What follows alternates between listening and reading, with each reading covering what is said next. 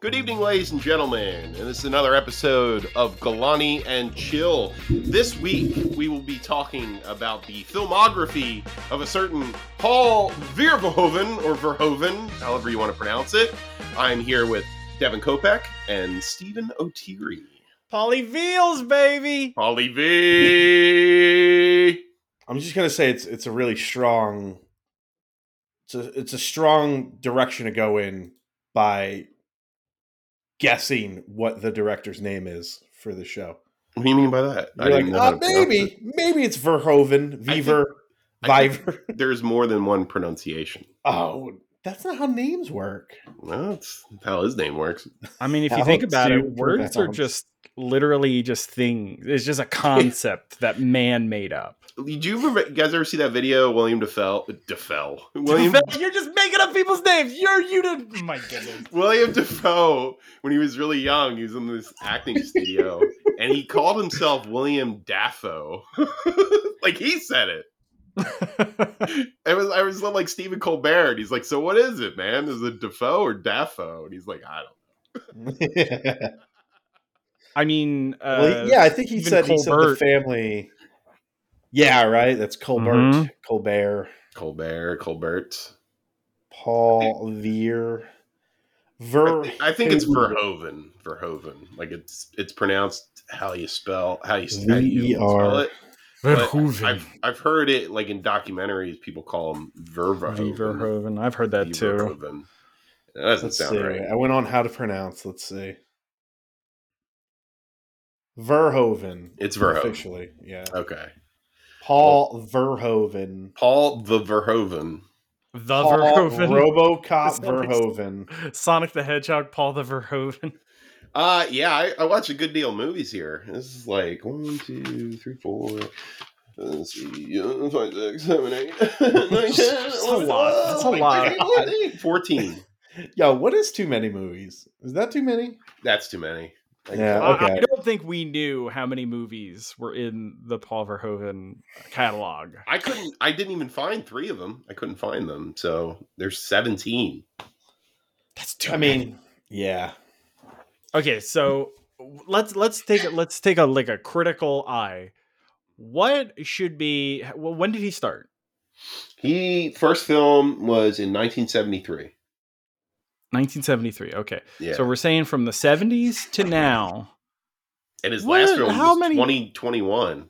how many movies should you have under your belt in that many decades I mean, it, you look at Akira Kurosawa. I I watched I watched 15 Akira Kurosawa movies. That was half. That's half. It's 30 32 movies that he's made.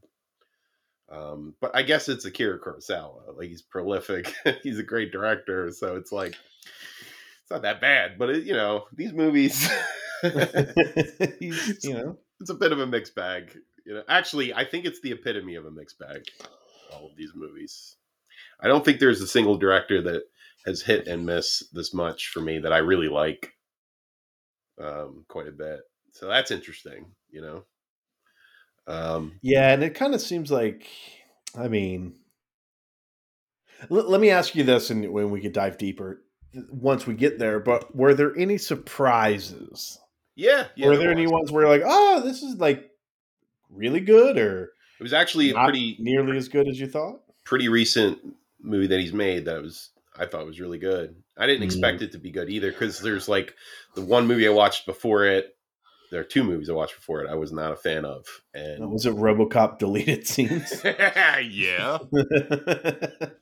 Um, there is. I found out. Um, there's a Robo uh, Cop documentary coming out called RoboDoc. Uh, it's six hours long. It's coming out next month. That's too long. I'm gonna watch every fucking minute of that. Um, I mean, like, I love it, but that's too long, man. I mean, if you go on this on the Wikipedia page for RoboCop, for Total Recall, and for Starship Troopers, it's just so much.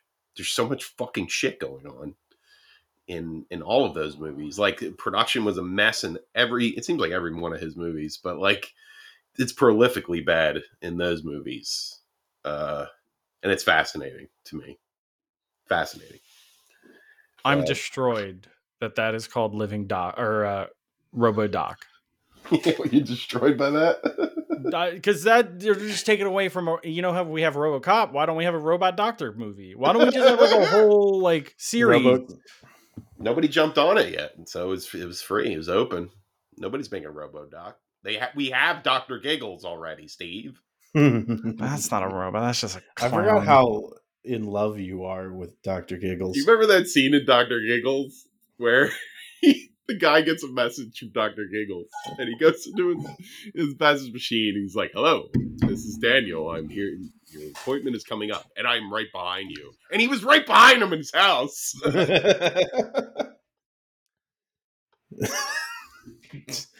was the Look at him. He's Doctor Giggling. oh man, he got you, dude. Look, he, he made when- a call hours ago saying he's going to be in the guy's house. and he waited for him to get home. I am. I'm like kind of shocked. Like, why have we never gotten a Doctor Giggles versus Darkman? I mean, You're they're absolutely they, they literally are the same I people don't from think I don't Darkman. think Darkman has a sh- has a shot. no, Darkman already beat him. You know, Doctor Ah. Giggles sewed himself inside of a woman to be born again. I don't think I don't think Darkman's got anything on him. Dark Man would see that. He'd be like, "Yo, this is too Darkman much." has a little tiny puppet version of himself in his head that helps him break arms when he loses carnival games.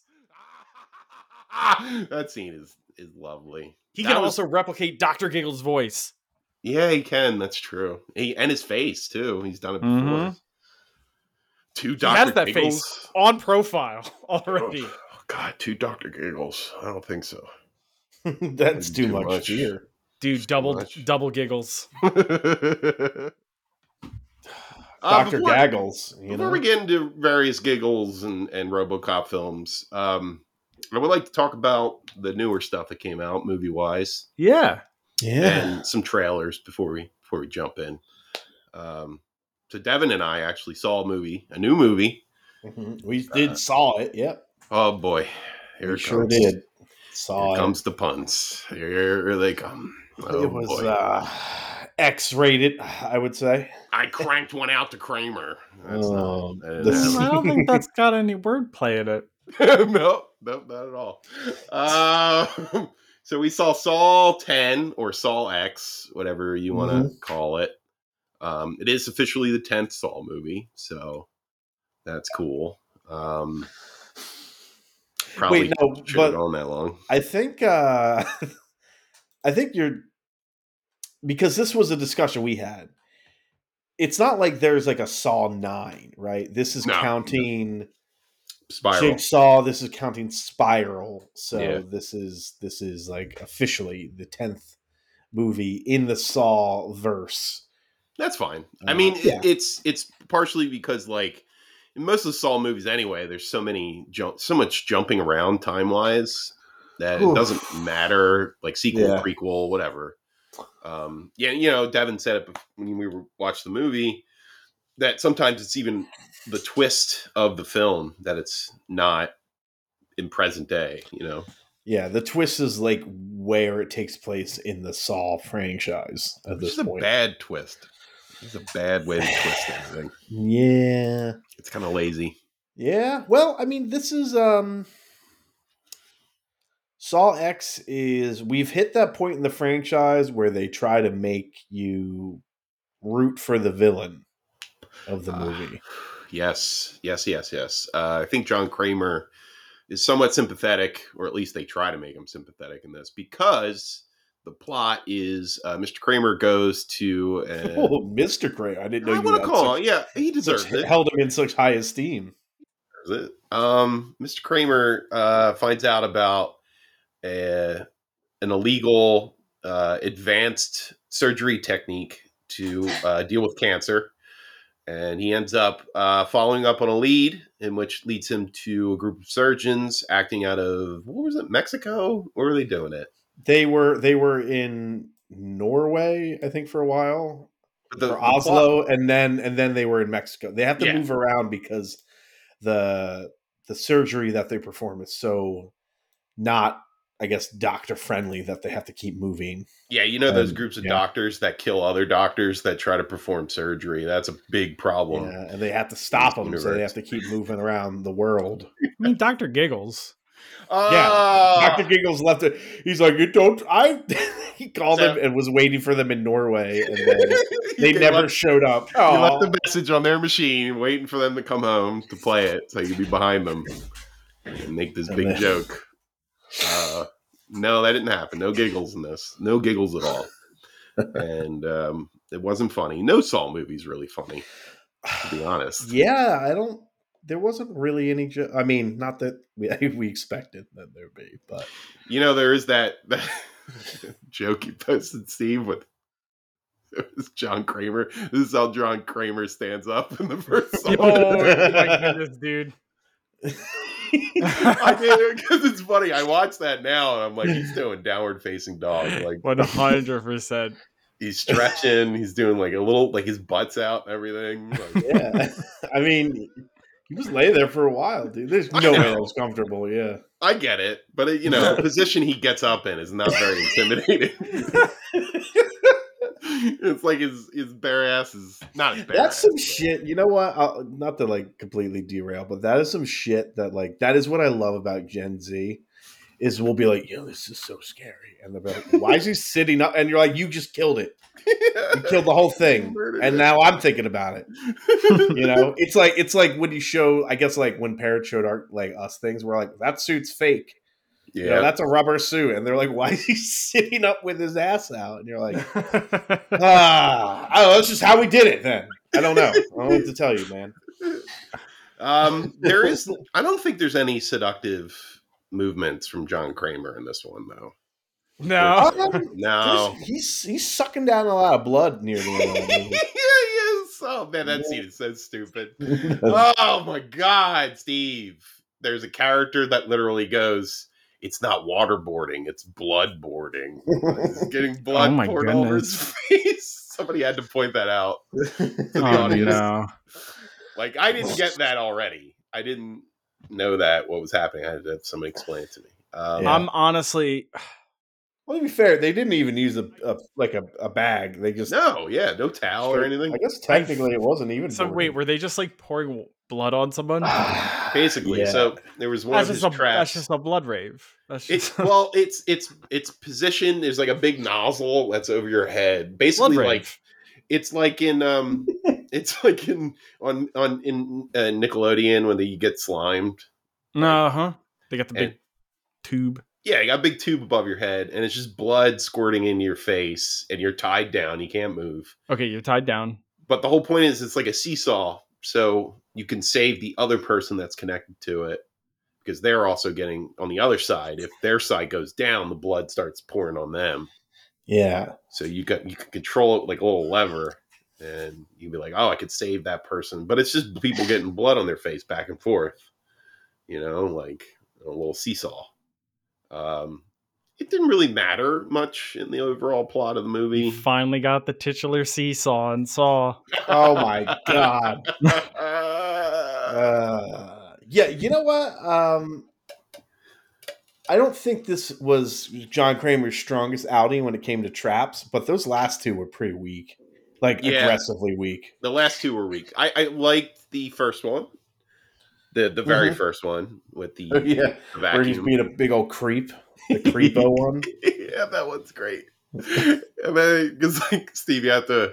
I mean, Steve, you- you're probably gonna watch this, but it doesn't matter. I will spoil it. It's a Mm. stupid plot, bro. You're fine. You're Um. I'll forget it. I guarantee you. I for, I will forget it when I see it. I- They will I- all blur I- together like the Fast and the Furious movies. for- I forgot it after I saw it. Um, there's a scene in which uh, John, Mr. Kramer, is in uh, the hospital, and he sees an orderly stealing from a man in a room who's who's in a coma, and he has this hallucination dream sequence of what he would do to the orderly, and uh, that's timed to a chair and put vacuums on his eyeballs.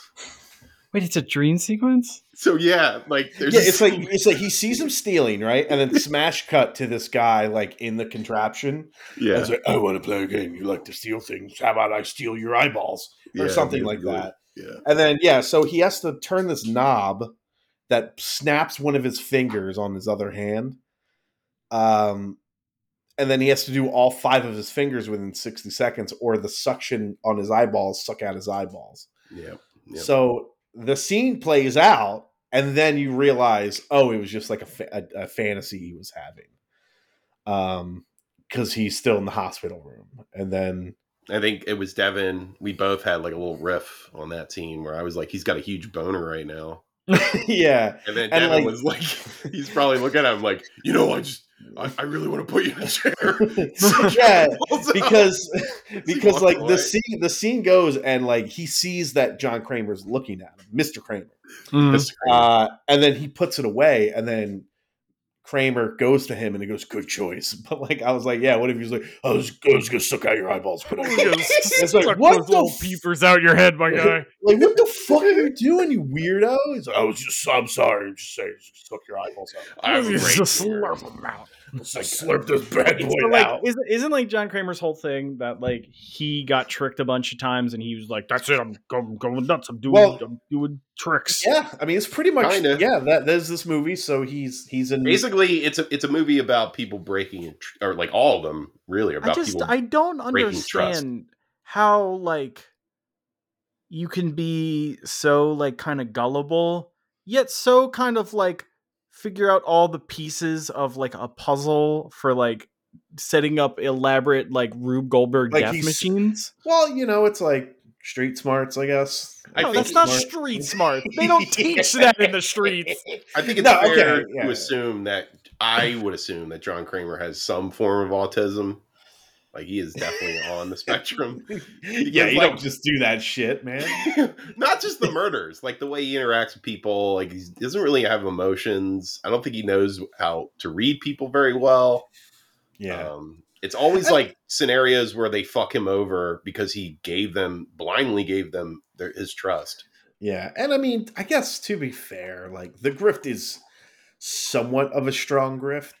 Yeah, Like- yeah. There's a lot of elements to it. A lot of Yeah, like parts. he, he runs into a guy he was at like a cancer support group in, who's like much better, like much healthier looking, and he goes, "Hey, I just you know you look a lot better," and he's like, "Yeah, I, I was I took this."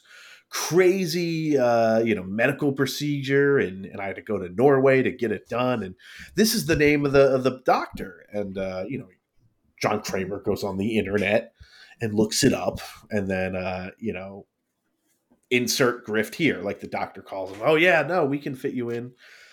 Yada yada yada goes to mexico gets the befriends uh the the the young girl Gabri- gabriella befriends a child fixes Um, his bike. and this is also this isn't like he hasn't done murder stuff like he's he's this is like what post saw one and two i think Oh, so like he's still he's still getting suckered.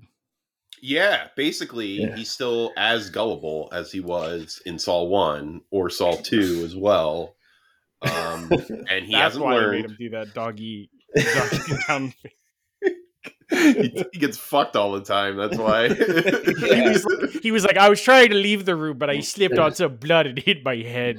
oh I conked myself. that would have been Like- a lot better if it was all accidental. yeah and then uh you know he goes and he he realizes because they they they put him under but he has this like you have to be awake because we're doing brain surgery on you so he basically just fell for internet scam. yeah oh, well they do they go in and they do the surgery and they're like here's your your levels your hemoglobin levels are, are We low. stole half to- of your brain. they're- you know, he's like they're back to normal, and they make a point where John Kramer goes, "Doctor, I'll wire you the rest of the money today." She's like, "Oh, thank you, John. You're so you're so well. Thank you, John. You're so nice." And then he, I guess, uses his his intelligence to, I guess, look at the map to figure out where he was Yes, because he, he, he's like, yeah, he's looking he at some does a power little lines or a little diagram, and it figures out that from there's like a, a watch tower or a uh, cell phone tower from where he is, and he figures out where the hospital is in relation to the tower. and he just goes to like surprise them with like a thank you bottle of like tequila. Do you remember And there being like an inciting moment where he decided to do that? Like, was there anything that tipped him off? I can't remember. What with the like why he wanted to go back? Yeah, like was there some? I, he wanted to like he wanted to give the Gabri- Gabriella the, the That's right. tequila bottle because before his surgery she's like, "Oh, this is for it was luck." innocuous. It was a gift that he was. yeah, he just wanted to be nice because he's also there's also a moment where after he's quote unquote cured, uh, he's drawing another like saw nightmare contraption and he rips it out. He's like, "This is stupid," and he's like, kind. I guess they're uh, assuming he's rethinking his whole life. yeah, he's uh, reforming. You know. Yeah, and then um, it doesn't last, and he goes in and he realizes the whole thing. And it's just funny because they do brains, Steve. They do brain surgery on him, and they're like, keep the bandage on for like three days because it's you know it's you know, antiseptic or whatever. Uh, then when he real when he starts being concerned when he goes in and like there's none of the like it's kind of an abandoned place he takes the thing off and he realizes they didn't do a damn thing to his Oh, head no. And they just like they shaved- didn't even Did they shave like a big patch? That's it. Like yeah but i don't patch? think you can tell when he takes it off you know yeah, it's like yeah, it's yeah. so like they didn't cut into his head at all and he's like oh i'm, I'm so bad and then They've dang fooled me again. But the, yeah, but he basically I stomps his feet and he throws his hands down and everything. God Yeah. damn it! but they did it yeah God, this always happens to This is the third fucking time. so yeah, I and then like at this point you are uh you're you're supposed to be like I'm team Jigsaw. Hmm. I hope he kills these bad boys who grifted him. Uh and then he just captures all of them and then I guess it's not like we're we're all expecting a, a massive budget for these movies, but then the rest of the movie takes place in a shitty warehouse where he just Yeah. is like, "Hey, you're all chained up, and uh, you're all just gonna have to deal with my saw shit." And so they interesting thought things, you know. they bring back uh, Shawnee Smith, who was the the woman in the reverse bear trap in the first movie, who ends up being his like acolyte. And um, Farouk she- and Bradshaw, Steve, like those two. I love them. and um, she en- she's wearing the worst wig I think I've seen yeah, it's really bad. in cinema in a long time. Like it is impressively bad. I, I'd say rivals the uh, end of the first Venom movie, Carnage. Oh yeah, wig. You know, it's like that level of bad. You know, that one's bad. Um, yeah. So uh, production design, not not not on not focused on wigs. I'll tell you that right now. they are focused on people ripping their legs off and stuff. Um, and that happens. You know, it's it's a Saw movie. You know, down to the bones. That's one thing I will say. Um, it uh, definitely has all the elements of a Saw movie. It's it's it's an actual film too. Like I find, I think like from Saw Four on, they're barely movies. They're like recaps. They're like almost episodes of anime where it's just all recap, and there's about forty minutes of actual new plot. Um, this was a movie. You know, this was an actual three act film. So there's something to be said about that. But I think that's the end of the positives.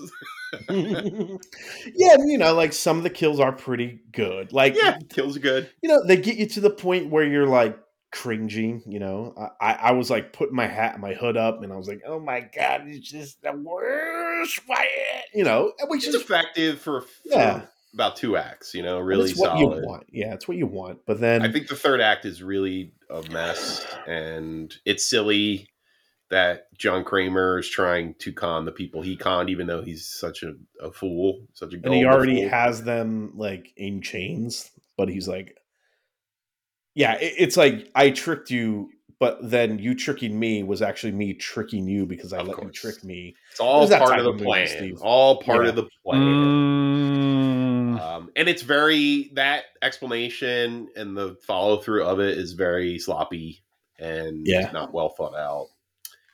Um, but you get the end where the, the truly bad people get it the worst, and John Kramer rides off into the sunset with a child. yeah. Oh, and he gives them all of this money. He gives them like Oh yeah, that's five hundred thousand dollars or something like that. It's like some insane amount of money. All the money that Um, they've been stealing from sick people, basically. Yeah. goes to the kid. they give it to this kid. Yeah, but I guess there's an interesting part where in this spoiler, this is spoiler. Is some spoiler shit. So it, you know, skip ahead thirty seconds. But the main evil lady survives by passing her test, uh, and I do feel like they are building that up to potentially be like a new trilogy of movies where this woman is trying to chase. You know, it's like Jigsaw's new villain which is this horrible woman who is just like, I'll get you, John Kramer. You tried to give me poisonous gas and I'm going to fucking kill you. It's- and uh, I don't know. She's evil enough. She's despicable enough that I I don't I wouldn't mind seeing her again. I guess. This, the Saw movies don't work like that, though. You know, like I know, but like there's a, there's been ten of them.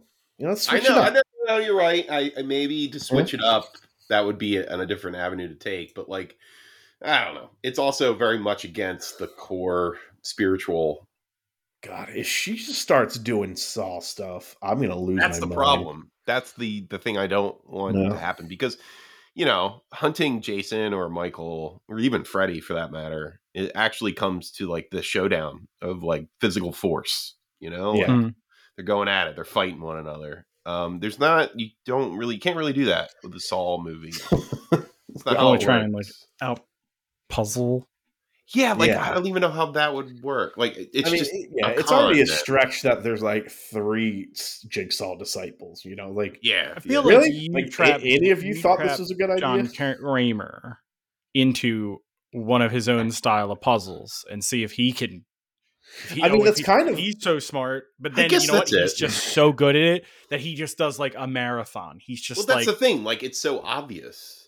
That's very obvious. But I guess it doesn't matter. It's a Saw movie, right? Like yeah, be as predictable as you want it to be. but Um, It just doesn't. yeah, To me, it's not fresh enough to warrant a new character. What if they did like a um a Saw movie where it's like kind of like John Kramer uh, captures uh the Expendables? Crossover, dude, yeah, like give it to me. It's a bunch of old men. Then he, he's trapped. I don't know how to use a computer.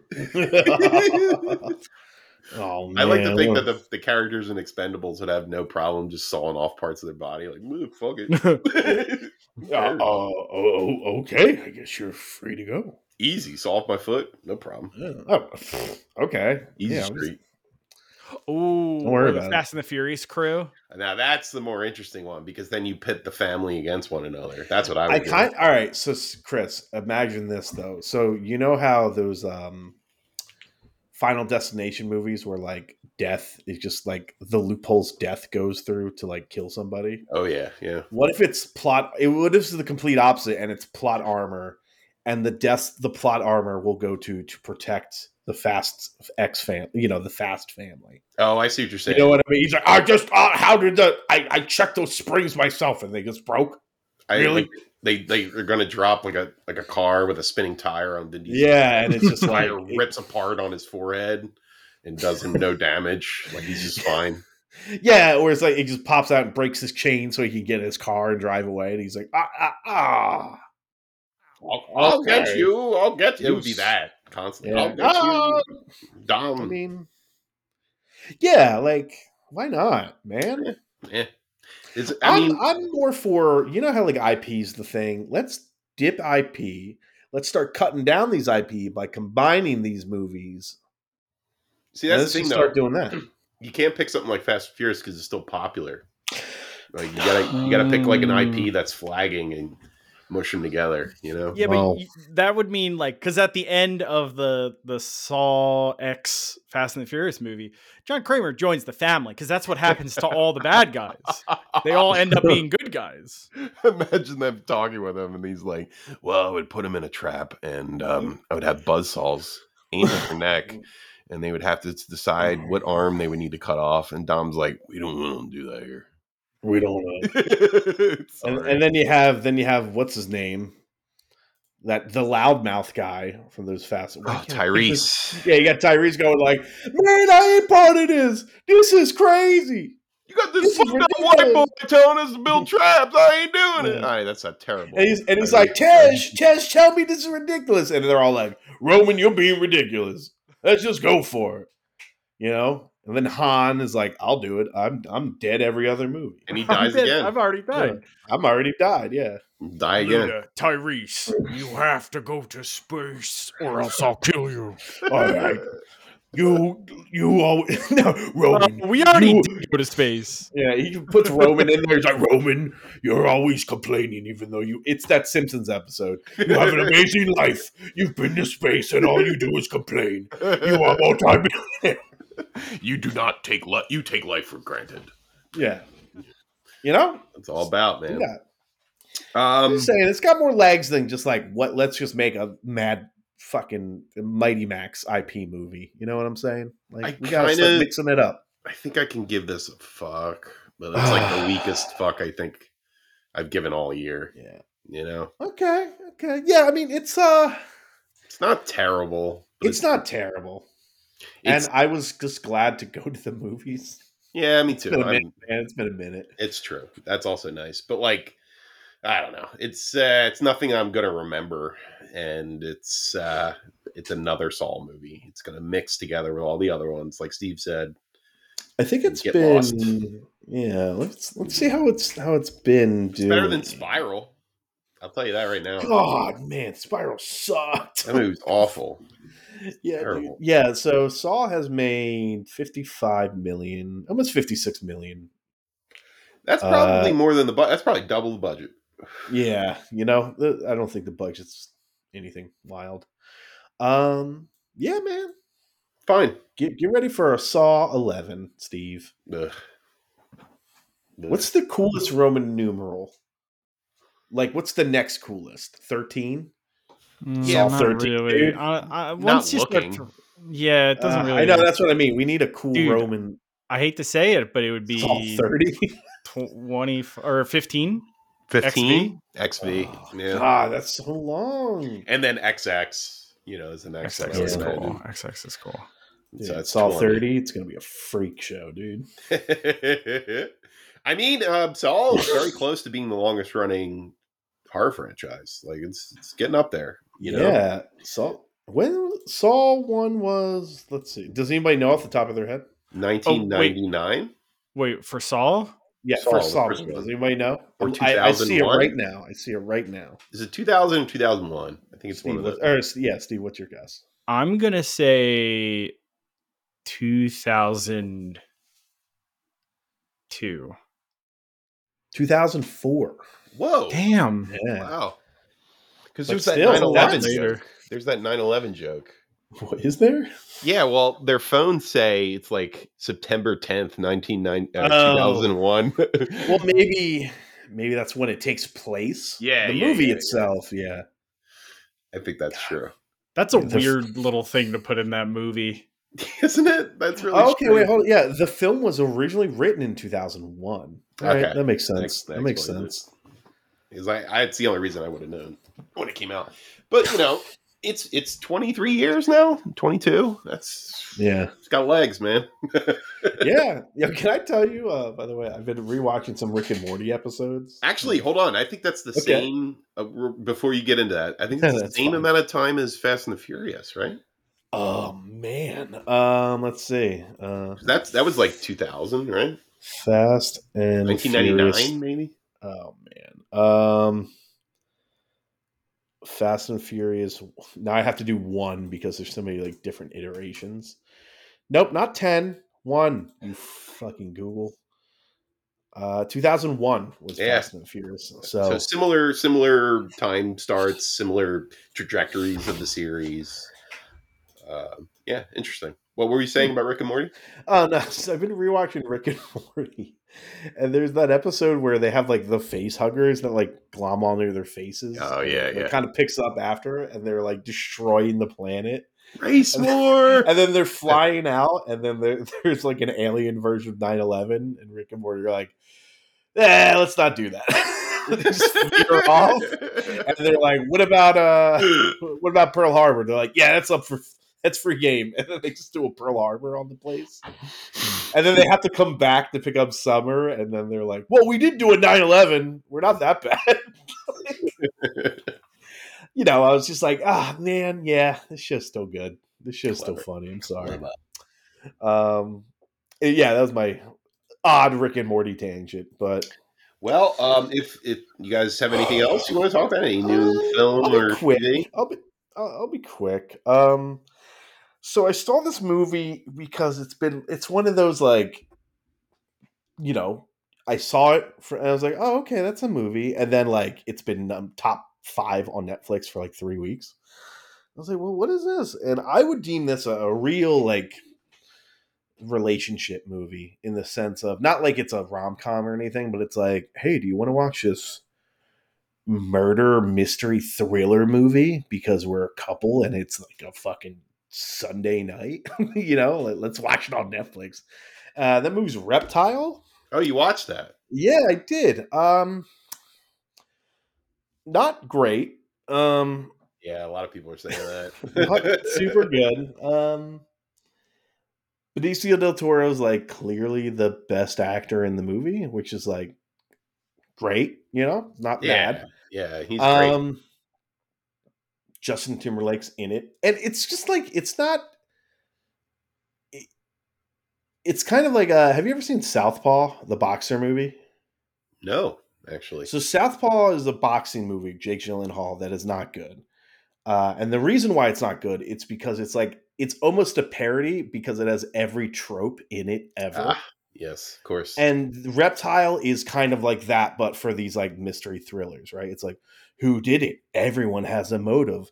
This guy is the boyfriend, but there's a lot of motive, uh, but he's a nice guy, but he's not. And it's, oh, and it's like, oh, here's that, co- here's that super shady guy who loves the police, just like that other fucking movie that came out with Denzel a couple years oh ago. Oh god, that movie's awful. Yeah, there's a character like just like that in this movie, you know? Jared and I was like, so "What the fuck?" I was, yeah, I'm like, "What the fuck is this?" And then you find out who the bad people are, and it's not really hard to surmise. Uh, and then the movie just keeps going for like another 45 minutes, and then you know, it's better than that movie, but not by much. You know, um, so you gotta, you gotta. Those movies are so common. You gotta, you got to break formula a lot to make Yeah, them that's the interesting. thing. Like, I was kind of like, I, after I watched it, I was like, dude, what's a good version of this? that- Seven. Yeah, I know, but I'm saying, like, what's a new, what's like a modern good version? Because Seven's like, you know, I can't just be like, let's watch Seven again. You know, I've Seven. well, why not? I've seen That'd be Seven so many goddamn times. I love really Seven, good. but like, man, why Uh, can't we the just make? Batman, Devin? Oh yeah, there you go. The Got him. All right, no, you, I, I've been got so or um, Joker. Just go see Joker. You know that movie has the makings of a really solid thriller, and then the end happens, and it's just gets so stupid. The Batman, like I'll rewatch that, and there's like a clear cutoff point where it's still good, and then the Mhm. moment he goes to see Riddler in Arkham, it just goes right down the toilet. Yeah, It just gets man, stupid. that's a movie that like you know I I wasn't shy about it, but I was like so frustrated with watching it, and I've wanted to rewatch it so many times, and I just can't get up to do it. Like I just Well, can't be like, you know, I want to take three hours and watch this fucking super slow movie. Sometimes. I watch a movie. I don't know if you guys have this feeling. Sometimes I watch a movie and I'm like, there's something wrong here, but I can't really put my finger on it. Like Mhm. the first watch, there, there's that that happens, and then if I watch it like once, maybe twice, you know, over again, I immediately find that part. Like it does. I can't. Sometimes I can't find it in the first viewing.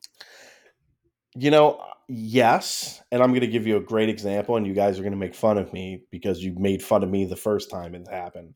but it's not that it wasn't obvious, but I was just so fascinated with what went wrong. I had to see it again. And that was the Joss Whedon Justice League movie. Mm.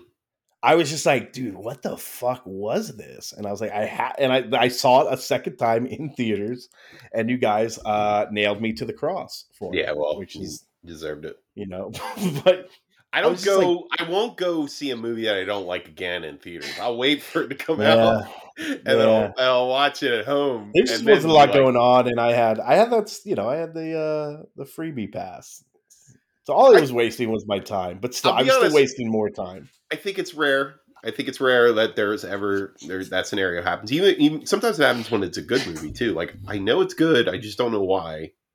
That happens sometimes. Yeah, that Joss Whedon's just just like, but like, yeah, it takes a couple couple of viewings, and then I'm like, you know, specifically Yeah. with Batman, that that came through almost immediately in the second viewing.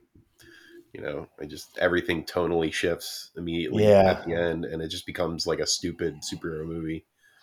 Um, doesn't work, you know, and it kind of betrays what they're trying to do with Batman completely. You know, instead of making it like an action film, they wanted to make like a procedural, detective procedural, and then all that's thrown out the window. yeah, and it's like, well, what if the cops from Seven start doing karate at the end? Basically. Of the movie? See, great thing about the great thing about Seven, the killer. I mean, he matters, and he, he's well casted. Kevin Spacey's great, but like, it doesn't matter. He doesn't matter. It's the it's the crimes that he's committing. They're so like artistic and poetic Mhm. and have a grand design. That's the interesting part of that movie. You know. Not like I just filled a bunch of dump trucks by the lake and Yeah, blew them up. yeah, that's not cool. Oh, okay, cool. oh, I flooded Gotham. Oh, it's a big calamity. I gotta solve it. It has nothing to do with my being a detective or being being sad. It's just yeah, I'm it's just a big old, big old dummy, dude. Big old dummy. I'm a rich man and I don't know what carpenter tools are. Nor do I know what Spanish is, even though I definitely had it made. That's stupid. a lot of stupid ball in that too, um, which you don't want for a Batman movie. Um, All right. Well, if there's anything else, I think I'll jump in. Is there- yeah, go for Yeah, it. go for it. Okay. Uh, well, folks, um, a lot of movies to talk about tonight um, with Paul Verhoeven as director. Um, I watched as many as I possibly could. I watched 14. Um, I could not find Spetters. I could not find Tricked. And there was another one in there in his earlier uh, filmography that I just doesn't exist anywhere, um, which is the sad place that we now live in when it comes to streaming. You just movies, it just bloop, they just disappear. you can't watch them anymore.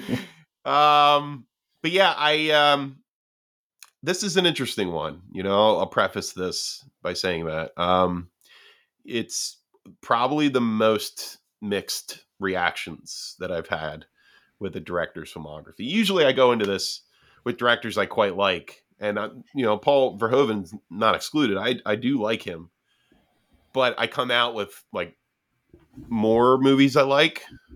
I don't think that happened here. I think there was one movie that surprised me, but the rest I was like, "Mm, still they're not good. I like the one the ones I like are still great. And that that's really all it is. But we'll start with Turkish Delight, which is Verhoeven's first film. Was shot in 1973. It was a runtime of 108 minutes. Uh, Rotten Tomato score of 86%, audience score of 80%. Had a budget of 365 francs because this is a Dutch film. Um, Verhoeven is from the Netherlands. Um, and this is not only the first Verhoeven film, this is the first Rutger Hauer movie. This Oh, is- really? yeah, this is his first film. Uh, very young, um, very spastic character. He plays an artist who falls in love with a woman that he that he uh, meets randomly, and they have this love affair. He's very intense, and there is a, a rape scene in there too. Um, something I can't really get away from with Verhoeven movies. That's a that's a big turnoff for me, to be perfectly honest. It's like I don't mind a rape scene here or there in a few movies, but it seems like every one of his movies has one, and it's just like, wow, oh my, that's a bit much um, for me. It's like I can watch gore, I can watch violence. Rape is like a whole other thing. And the thing that's I guess it's concerning when it's in so many of his movies. Yeah. Like you, dude, you have like full control over this. That's the thing. It's like I, I get what he's trying to do. And listen, this guy, you know, he's all about satire and he's extremely cynical. That's like a one thing I picked up in all of these movies. He's a very cynical person. And sometimes, I don't think it's with his earlier films, but some of his later movies, that cynicism spreads into the filmmaking process.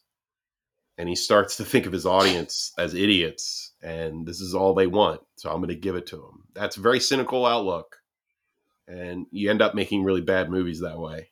Um, but it, for this film, I think this is his most straightforward movie. Like it's it's a really sad love story. Uh, basically, the movie after he falls in love with the woman, she breaks up with him. He's still deeply in love with her, and then she develops a brain tumor, something that she, they've been kind of hinting at throughout the whole movie. And then she gets extremely sick, and she's losing her mind. And he stays with her, and he feeds her Turkish delight because that's the only thing she'll eat. And she dies, and it's he takes the wig that she was wearing in her deathbed because of the cancer and throws it in the garbage. That's the end of the movie. very dark, very sad. Um, not necessarily, not necessarily bad though. You know, yeah, clearly ripping off of that Spider-Man cover. no No longer in love. throwing his Costume away. Stay boy. forward. I quit being in love. What? um, Turkish Delight is the most successful film in the history of Dutch cinema. Um, that, Whoa. that, okay. that that will keep changing whenever Oh. Verhoeven makes a movie in in the Netherlands because every movie he makes is a huge hit in in the Netherlands. He's uh, revered there. Um, the the history uh, three uh, three million three hundred thirty eight thousand people saw the movie. I don't have any money attached to that. I don't know. They there's bad bookkeeping, so I don't know how much it actually made. But 3.3 million people is a lot of people. Um, it's considered corresponding to about 26% of the population of the Netherlands. So a quarter of the population of an entire country saw this movie. Big deal. Big deal. Okay. Um, it was nominated for a Foreign Film Academy Award. Uh, Day for Night by Truffaut won in 1973 instead. In 1999, it was received it received a special Golden Calf Award for the best Dutch film of the century. Uh, yeah, they just huh. love this dude. Um, in 2005, it was adapted into a musical, and I really feel like uh, Rutger Hauer's great, but I think Monique van de Ven, who is his opposite, the love interest, I think she's great in this movie. She really makes the film, um, and it, it film takes a lot of weird routes. Like it's not formulaic at all, which I Yeah. like. Um, the opening of the movie is really intense. Um, I will say that Verhoeven also has a fascination on his main his main characters that are men not wearing pants, just a shirt, like no pants, no underwear, just a shirt. okay, just Winnie the Pooh in it. Winnie the Pooh in it, uh, Porky Pig in it, like, and it, he shows full frontal, so you're seeing dick and balls And in, in a lot of the stuff. this is uh this isn't I guess this is almost me just being a jerk, but like I'm looking at some images and I mean I know it's 1973. But Oh, like, I, I forgot to mention the very beginning of the film, he has a hallucination of him murdering a woman and a man. You don't, know, oh, who, you don't know who they are, and they're it's a brutal murder scene. He's like shooting somebody in the head and then beating somebody with a brick. Um, Jesus. but then you find out it's uh, it's his girlfriend, his ex girlfriend, and her new boyfriend, and he's envisioning just brutalizing them. Uh, Okay, yeah. and All right. Does it ever like come back, or is Not, it like I mean, he has this disdain and anger towards her, but eventually, you know, she gets sick, and then it becomes a movie about him taking care of her, yeah? which is cool. You know, it's a cool little twist. Like he's really upset with her and angry, rapes her at one point, and then as soon as she gets sick, he's like, "This is my world, and it's ending," and Mhm. he's destroyed. Uh, Ooh, he matures like he's a child at the beginning yeah. this movie, and Gotcha, he becomes a gotcha. man at the very end.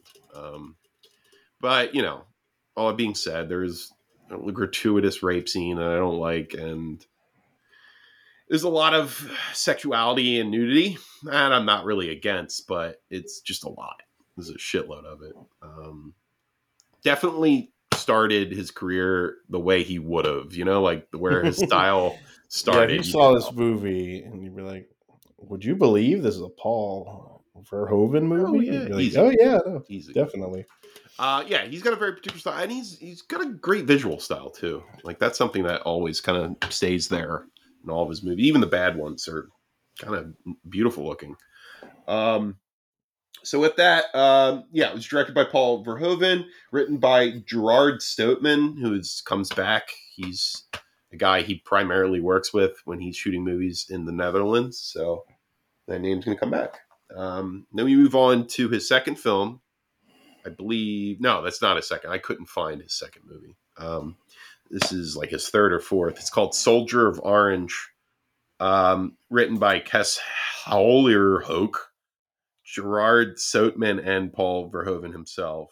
Um, at the time, Soldier of Orange is the was the most expensive Dutch film ever made at five million francs. Um, this is a movie about the uh, Nazi occupation of the Netherlands in World War II, and uh, the main character Eric is uh, basically trying to figure out a way to get out while the Nazis are taking over, and it's his entire friend group is kind of split down the middle. Like some of them are um, Nazi supporters; they are actually in the SS, and some of them are resistance. They're fighting against the Nazis, and it you know it's it's like watching if all four of us were in World War II, half of us going over to be Nazis and the other half fighting against them. Um, it's that's fascinating because you see like people that really love each other, and then that loyalty dies the moment they choose a side. Um, does the movie like? Does the okay the the group of friends that go with the Nazis like does the movie go like yeah no that was the wrong decision or do they just kind of keep it well uh, down you know, the middle a little it's, bit? It's it's the Nazis are terrible like they're yeah but that's what I mean it's like thugs, I feel like but like some of them are doing it out of survival you know like mm-hmm. They don't want to die. They have loved ones they care about. They chose to be in the SS to kind of save themselves. And it's not a great position, but it's a human one, you know, mm-hmm. like you understand survival and what it takes to survive. Sometimes it's doing the worst things ever. And but it doesn't forgive like the movie doesn't forgive them for that. You know, yeah. like they're still part of the baddies. Um, you know, like you can't it's Nazis. They're the worst of the worst you can't you can't like sympathize with anybody who becomes an SS soldier. It just can't happen. Um, but all that being said, the movie is uh, I think based on a true story, or at least par- parts of a true story, because Verhoeven grew up when he was a kid. He saw this firsthand. He saw the Nazis coming in. He saw people being blown up by artillery and dead bodies on the side of the road. Like it was brutal and violent, and you I understand where his cynicism comes from for people. Yeah. It's all pretty blatant. And it comes it starts in this movie, you know. Um, this also stars Rutger Hauer. Um, he's the lead in this film. He's fantastic in it. He's very good. This is like classic action movie too. Like it's okay. It's very dated, of course. You know the spe- the effects are dated, and it looks more like a TV movie. But like I get what he's trying to do here.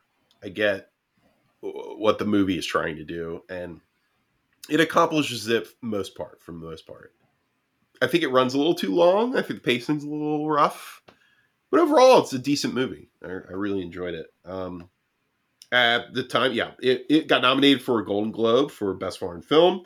Uh, was the most popular Dutch film in 1977. Um, it was also voted the second best Dutch film in 1999 of the century. So, dude's got mm. number one and number two in, in Netherlands for the He's best crushing film. it over there, crushing I, it. I'm like, can you think of any? I mean, the only other per- director I can think of that comes out of the Netherlands is Nicolas Winding Refn, and that wasn't until like early 2000s before he was making stuff. Um, he obviously does not have the level of acclaim that either. Like, I mean, he's. I think he made some great movies in the Netherlands. Like the Pusher trilogy is great. Um, he just doesn't get the same level of attention. Uh, this was also adapted into a musical, and uh, Jeroen Krabbe is the uh the opposite of Rutger Hauer in this film. He is an actor that is actually appears in a lot of American movies too, like Rutger Hauer. He was the villain in The Fugitive. I don't know if you guys remember that. The no. one armed man. Not the one armed man, the doctor that set everything up. Oh. Oh. you know what I'm talking about, Steve? Mm-hmm. He's got like that German. He's got a German, like, European face. I don't know how else to describe it. Black, like brownish hair. Mm. Um, yeah, so he's in a lot of uh, Verhoeven's movies in the Netherlands too. So he, he he shows up again. This is a Rotten Tomato score of ninety one percent, audience score of eighty seven percent, runtime of one hundred and forty seven minutes, and uh, five million dollar budget.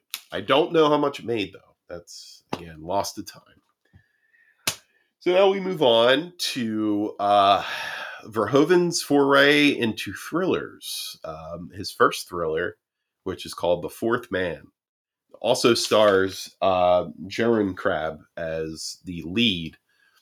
This is a strange movie. Uh, this is a strange film. Kind of reminds me of a Brian De Palma movie a little bit. Um, you have this femme fatale who seduces a bisexual writer um, but then the, the writer starts to find out he only fell in love with a woman to get at the man that she's dating because he's in love with him and he met him on a train randomly. Um, but and it's very interesting in that because this is, again, in 1983, you have a bisexual main character who's probably more interested in a homosexual relationship throughout the movie. I've it's rare to see that in the 80s, you know, rare to see that that type of uh, relationship you know, being forecast. But they were doing it in in, in the Netherlands. Uh, you get to see him Porky Pig in it too.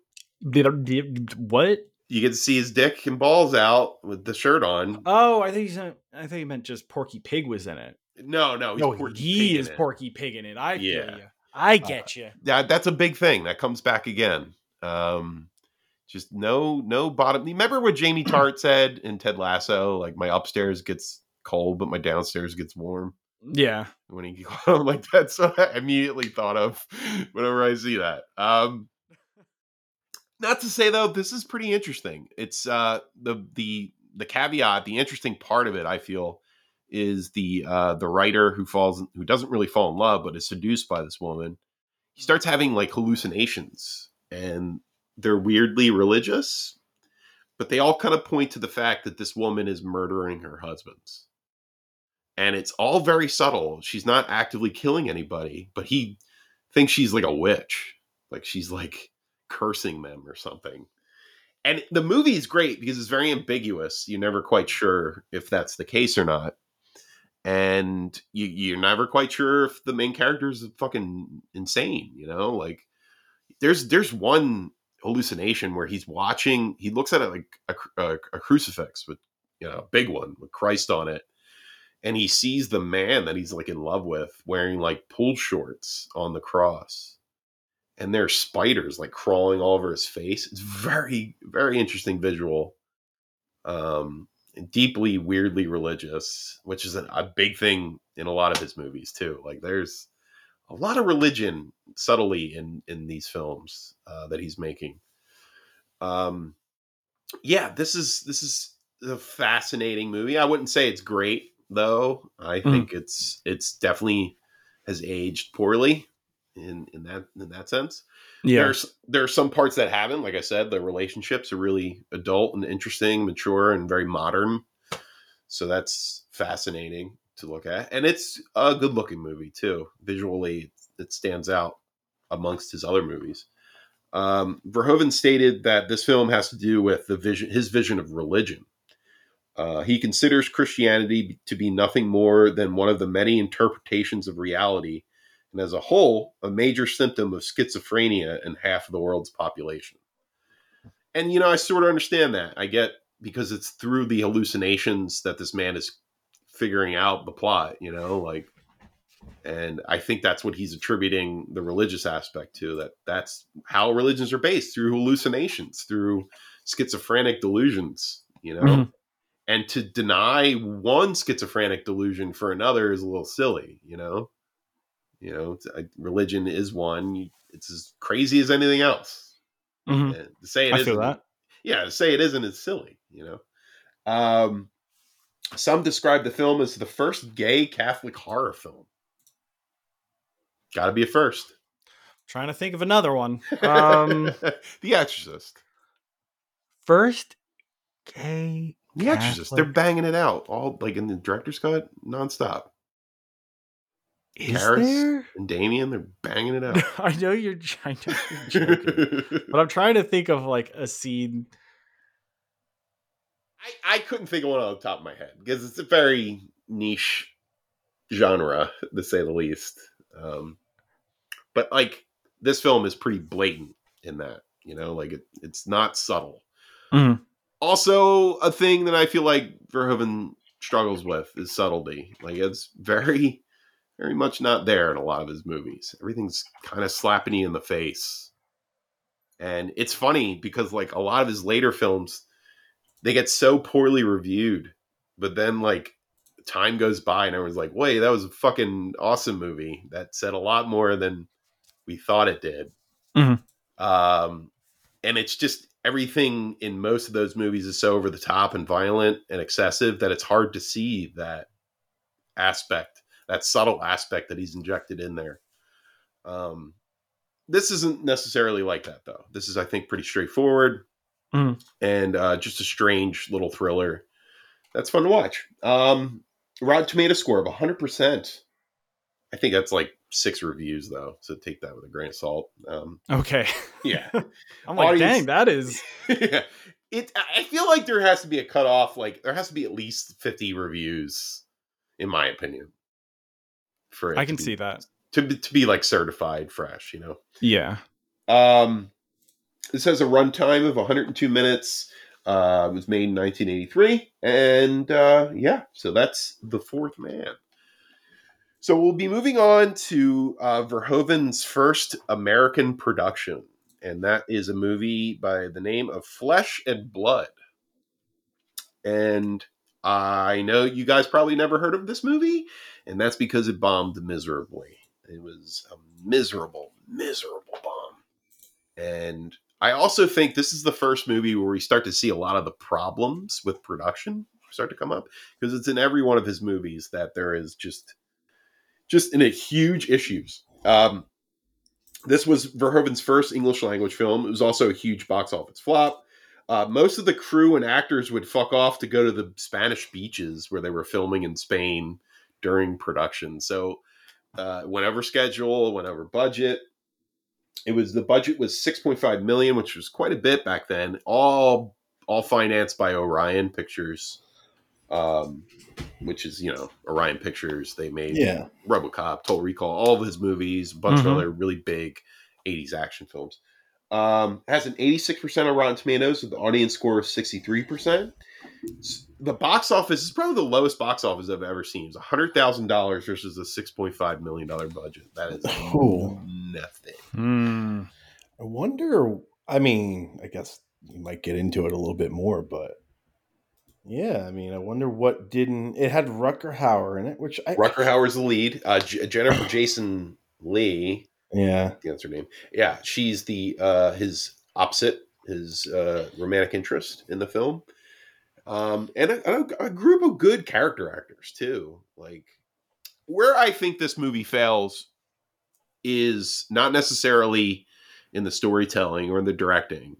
I think it fails in the characters because there is not one single relatable, nice, interesting person in this. They're awful everybody in this movie is a piece of shit and it's hard to root for anybody um the movie starts off and which i quite like. So this is actually like a medieval period piece. This is all yeah, you know like uh, um, a deeply dark cynical look at the medieval times. And paul verhoeven even said like i want to show how awful it was to live back then.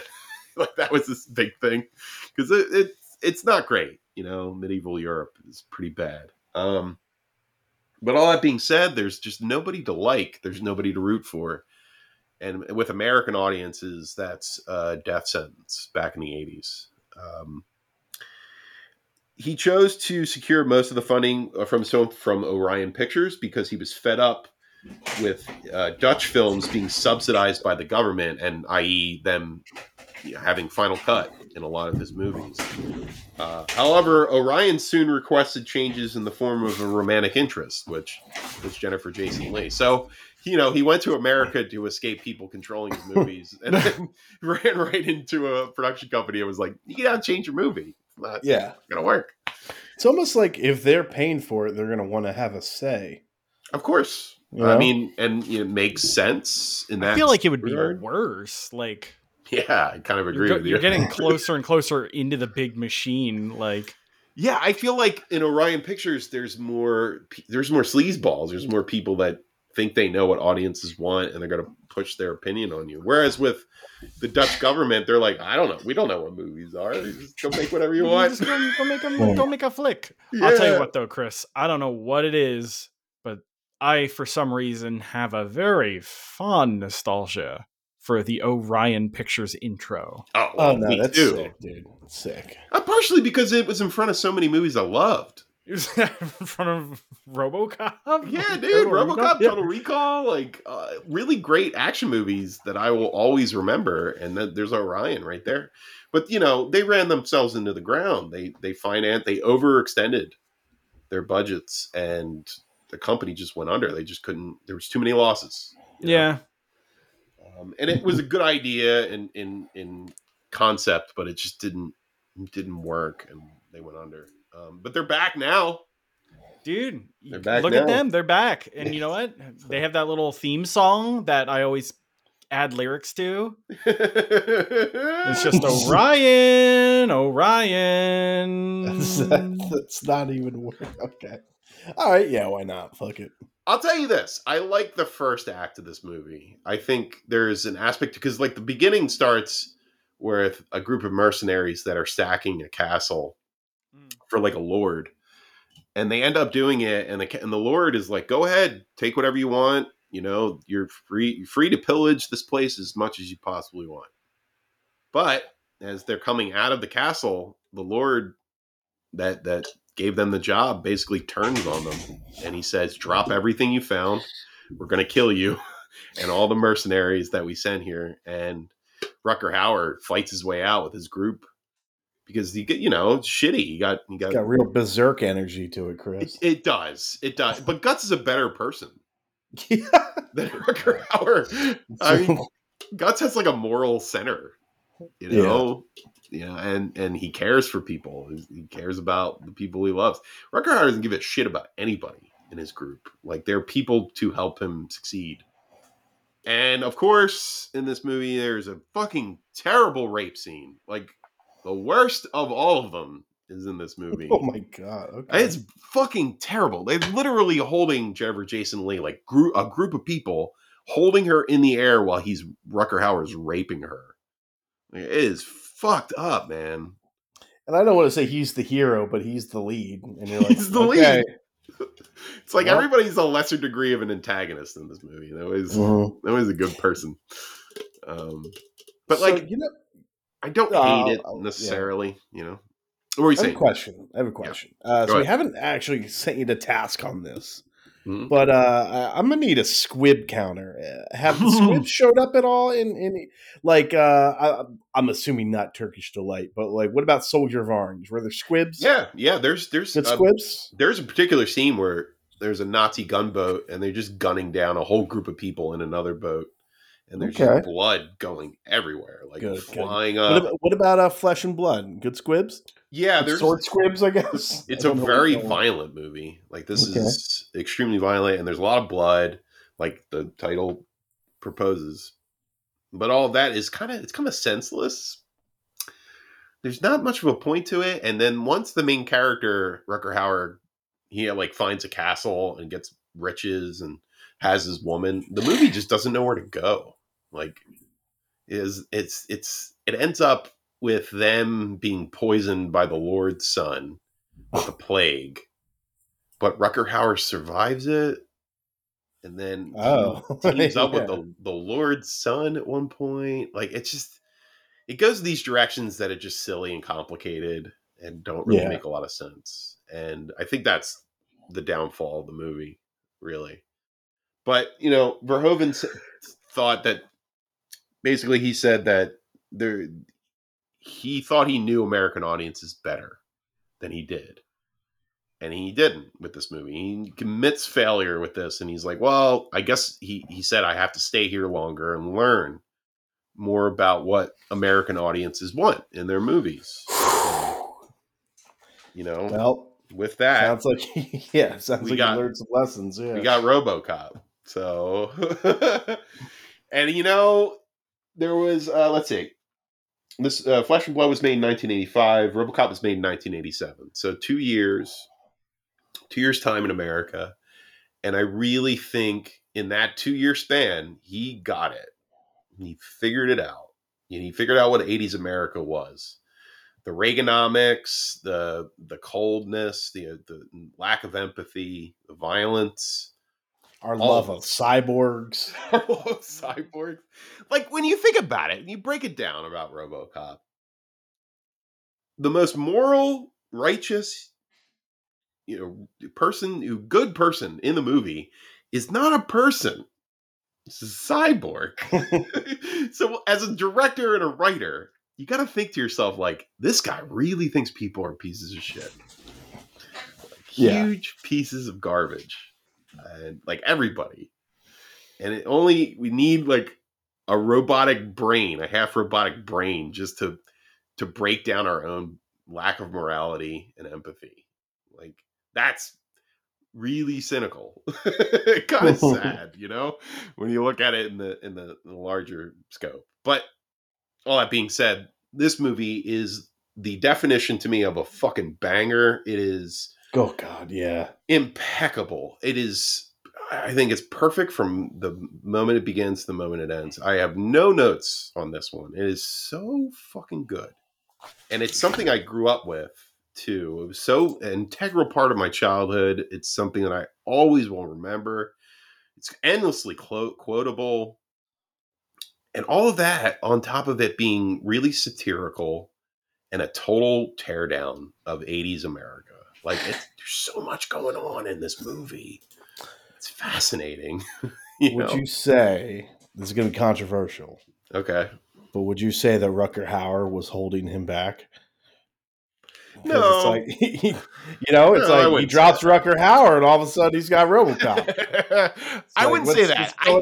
I think he didn't understand. He didn't really get American audiences. He really didn't understand them when he when he showed up here. And I think he came to America, like me and Steve were saying, under like false bad for bad reasonings because he went from you know from the the pan into the fire basically when it came to production.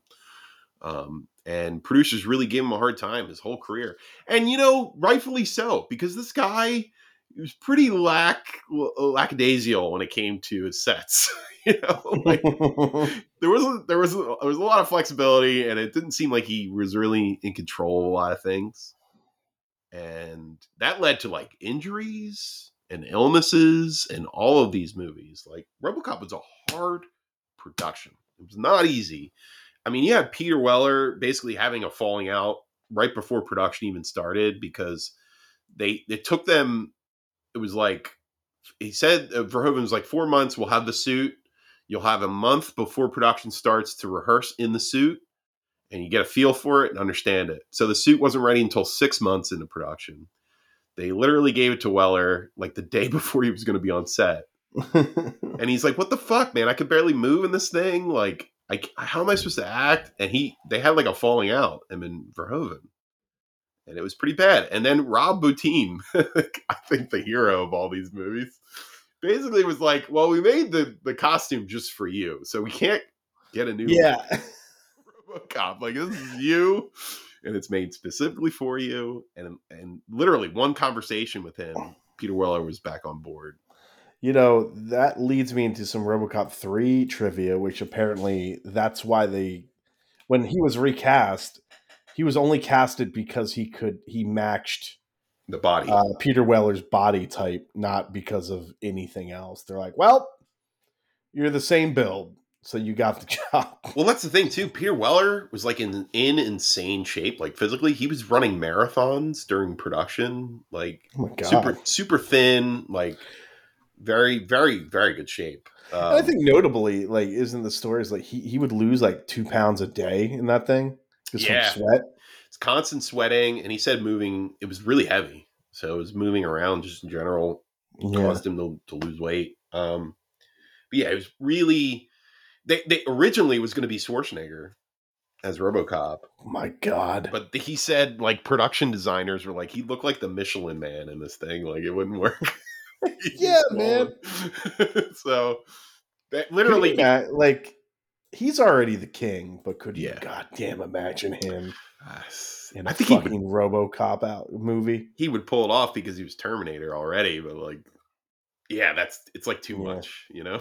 Yeah, and it's like yeah, I- mean Peter Weller brought so much to just the movement of the character, you know. Oh, Just yeah. the way he moves, you know, in that movie. Perfect. Uh yeah, it's just like wonderful. Just like uh and it like is re like I wouldn't say redefining first person shooters, but it's like a totally different avenue for the demo or for the for the RoboCop game.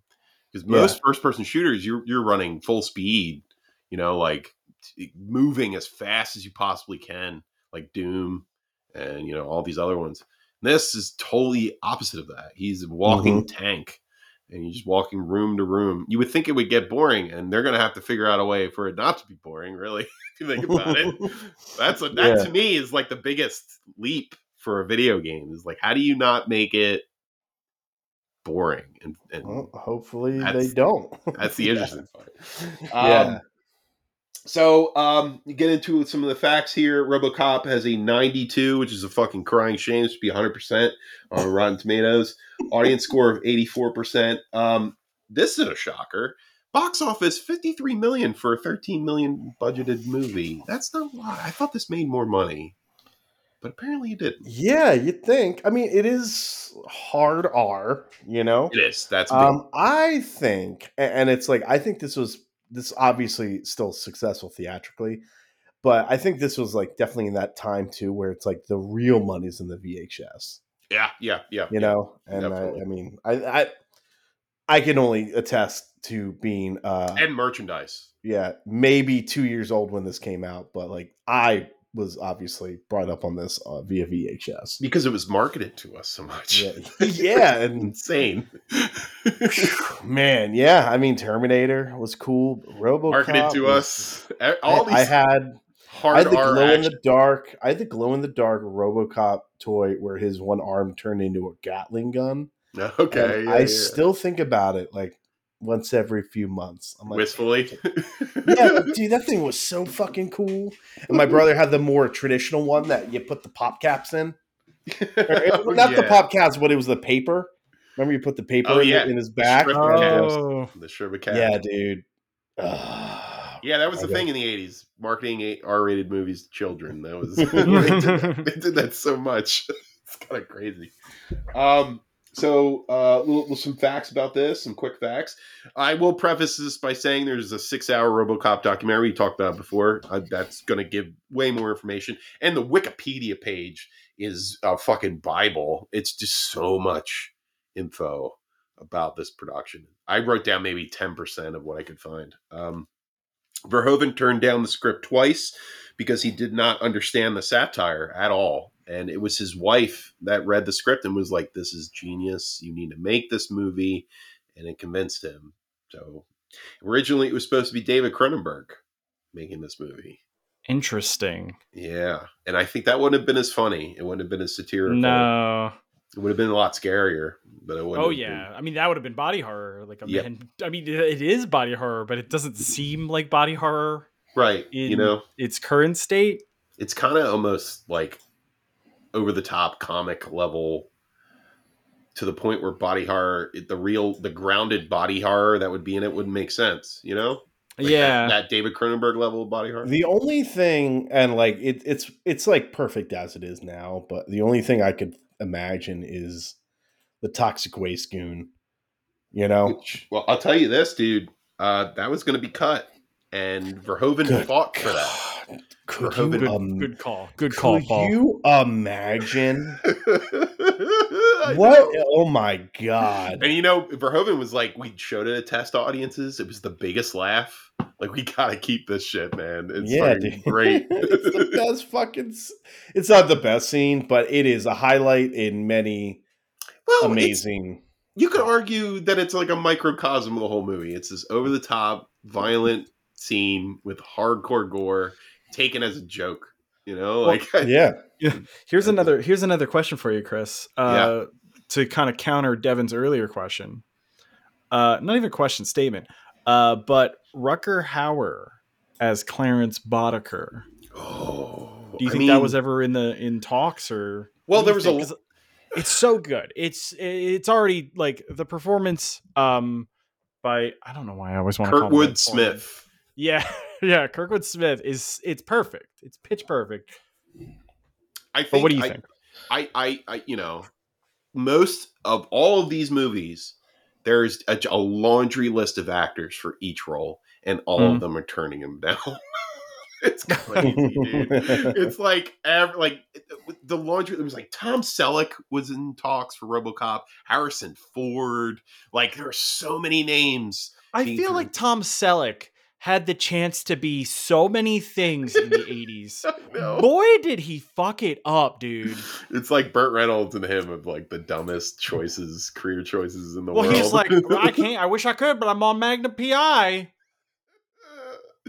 I mean, but back in the day, Magnum PI was garnering what, 50 million viewers or something Magnum PI like was like the biggest show on television Yeah, like dude. at that time. But in hindsight, like Yeah, I, but guar- I guarantee you, if we look at like Ted Danson, who was on Cheers at the time, if anybody was like, "Yo, Ted, you want to be Indiana Jones?" He would have been like, "Oh hell yeah!"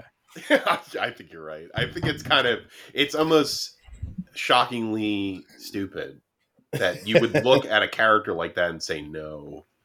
Like you are literally the focal point of the whole fucking movie. If you Hey, want to be famous, Steven Spielberg wants you to be Indiana Jones while he's at his like.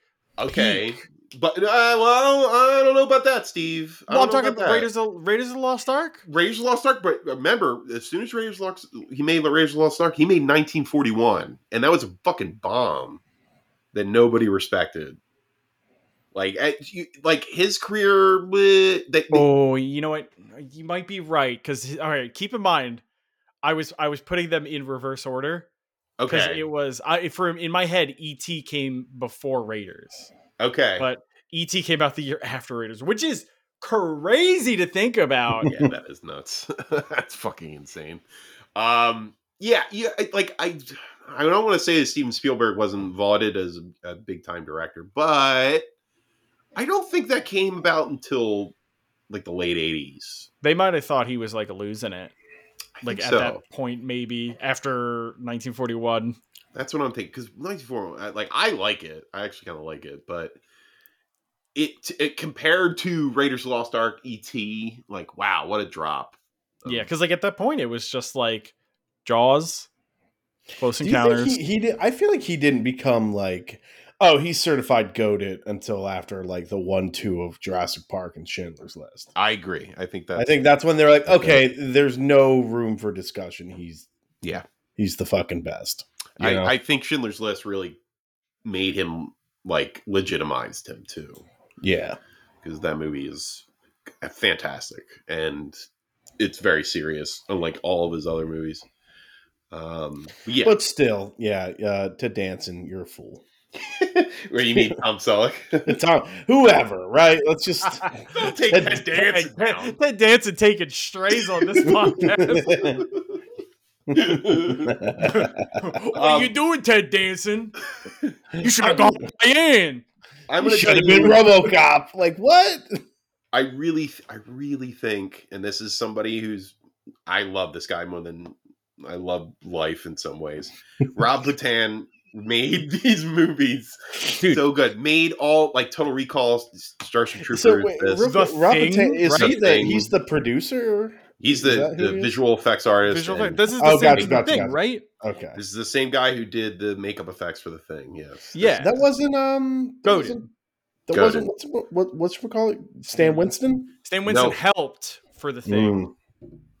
Stan Okay. Uh, no, these these movies in particular, it's really Rob Bottin. Yeah. Okay, okay, okay. and you could tell like the the costume robocop's costume is so fucking good um so in good, every yeah. way like every way E- e- even when he takes his helmet off like the face this pulled back skin over the, the robotic head like it just looks fucking great it looks painful Yeah. Like, everything Mhm. about RoboCop looks painful, and that's you just visually that's amazing. Um, yeah, this guy. yeah, it's it, what a level of grime in that movie that yeah. doesn't Yeah, yeah, yeah, yeah. uh, like the the the blood, the the the special effects, the the the Harry Housenhausen, you know, stop motion at Ed two hundred nine looks amazing. yeah. Like You know those uh, corridor crew guys? Like they were like, we quote unquote fixed it, and they like fixed the the FPS on it, and it looks like so much worse. Oh yeah, Like there's something about the charm of the Ed 209 Yeah. and it fits the herky-jerky. universe. It fits the visual style of the movie really well because everything's kind of cartoonish. You know, everything's over the top, and that's what makes it. It wouldn't be half as good if it didn't have that satirical, cynical, over the top edge to it.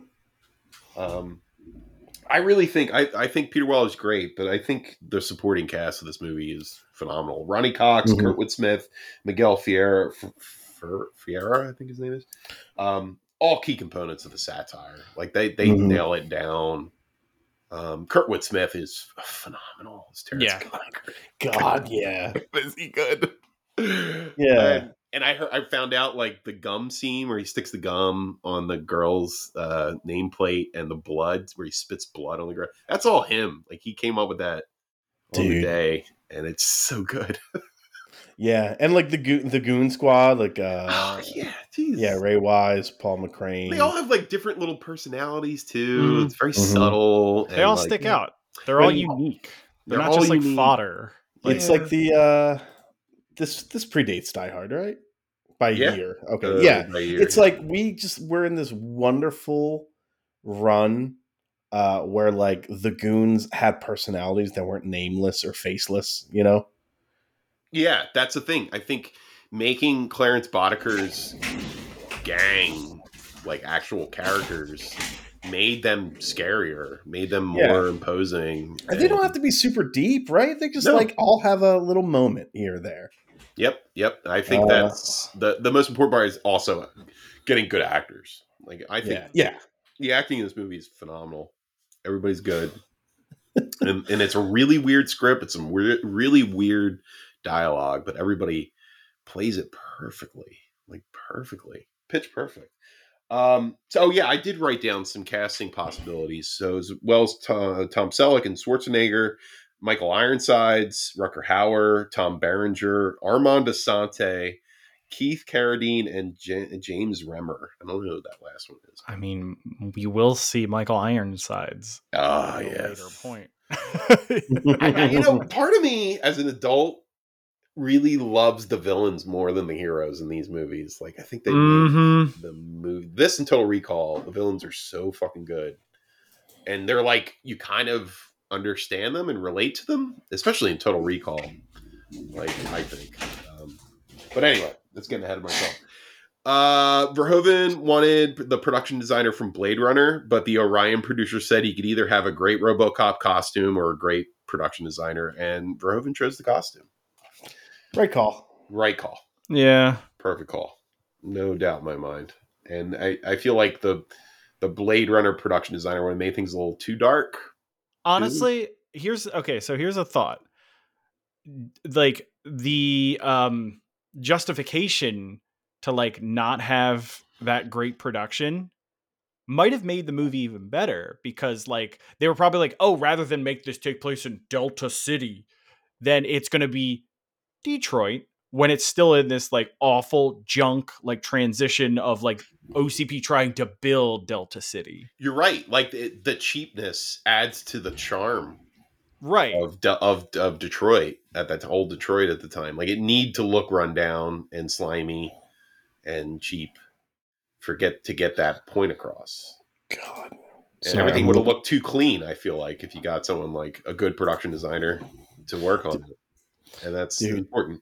Speaking of fucking shots that are just go completely under like undervalued, but th- the scene where RoboCop is walking away from the explosion in the gas station and the Yeah. fireball, that looks Mm, so fucking good, dude. that's a Yes. massive explosion. that too. is So big!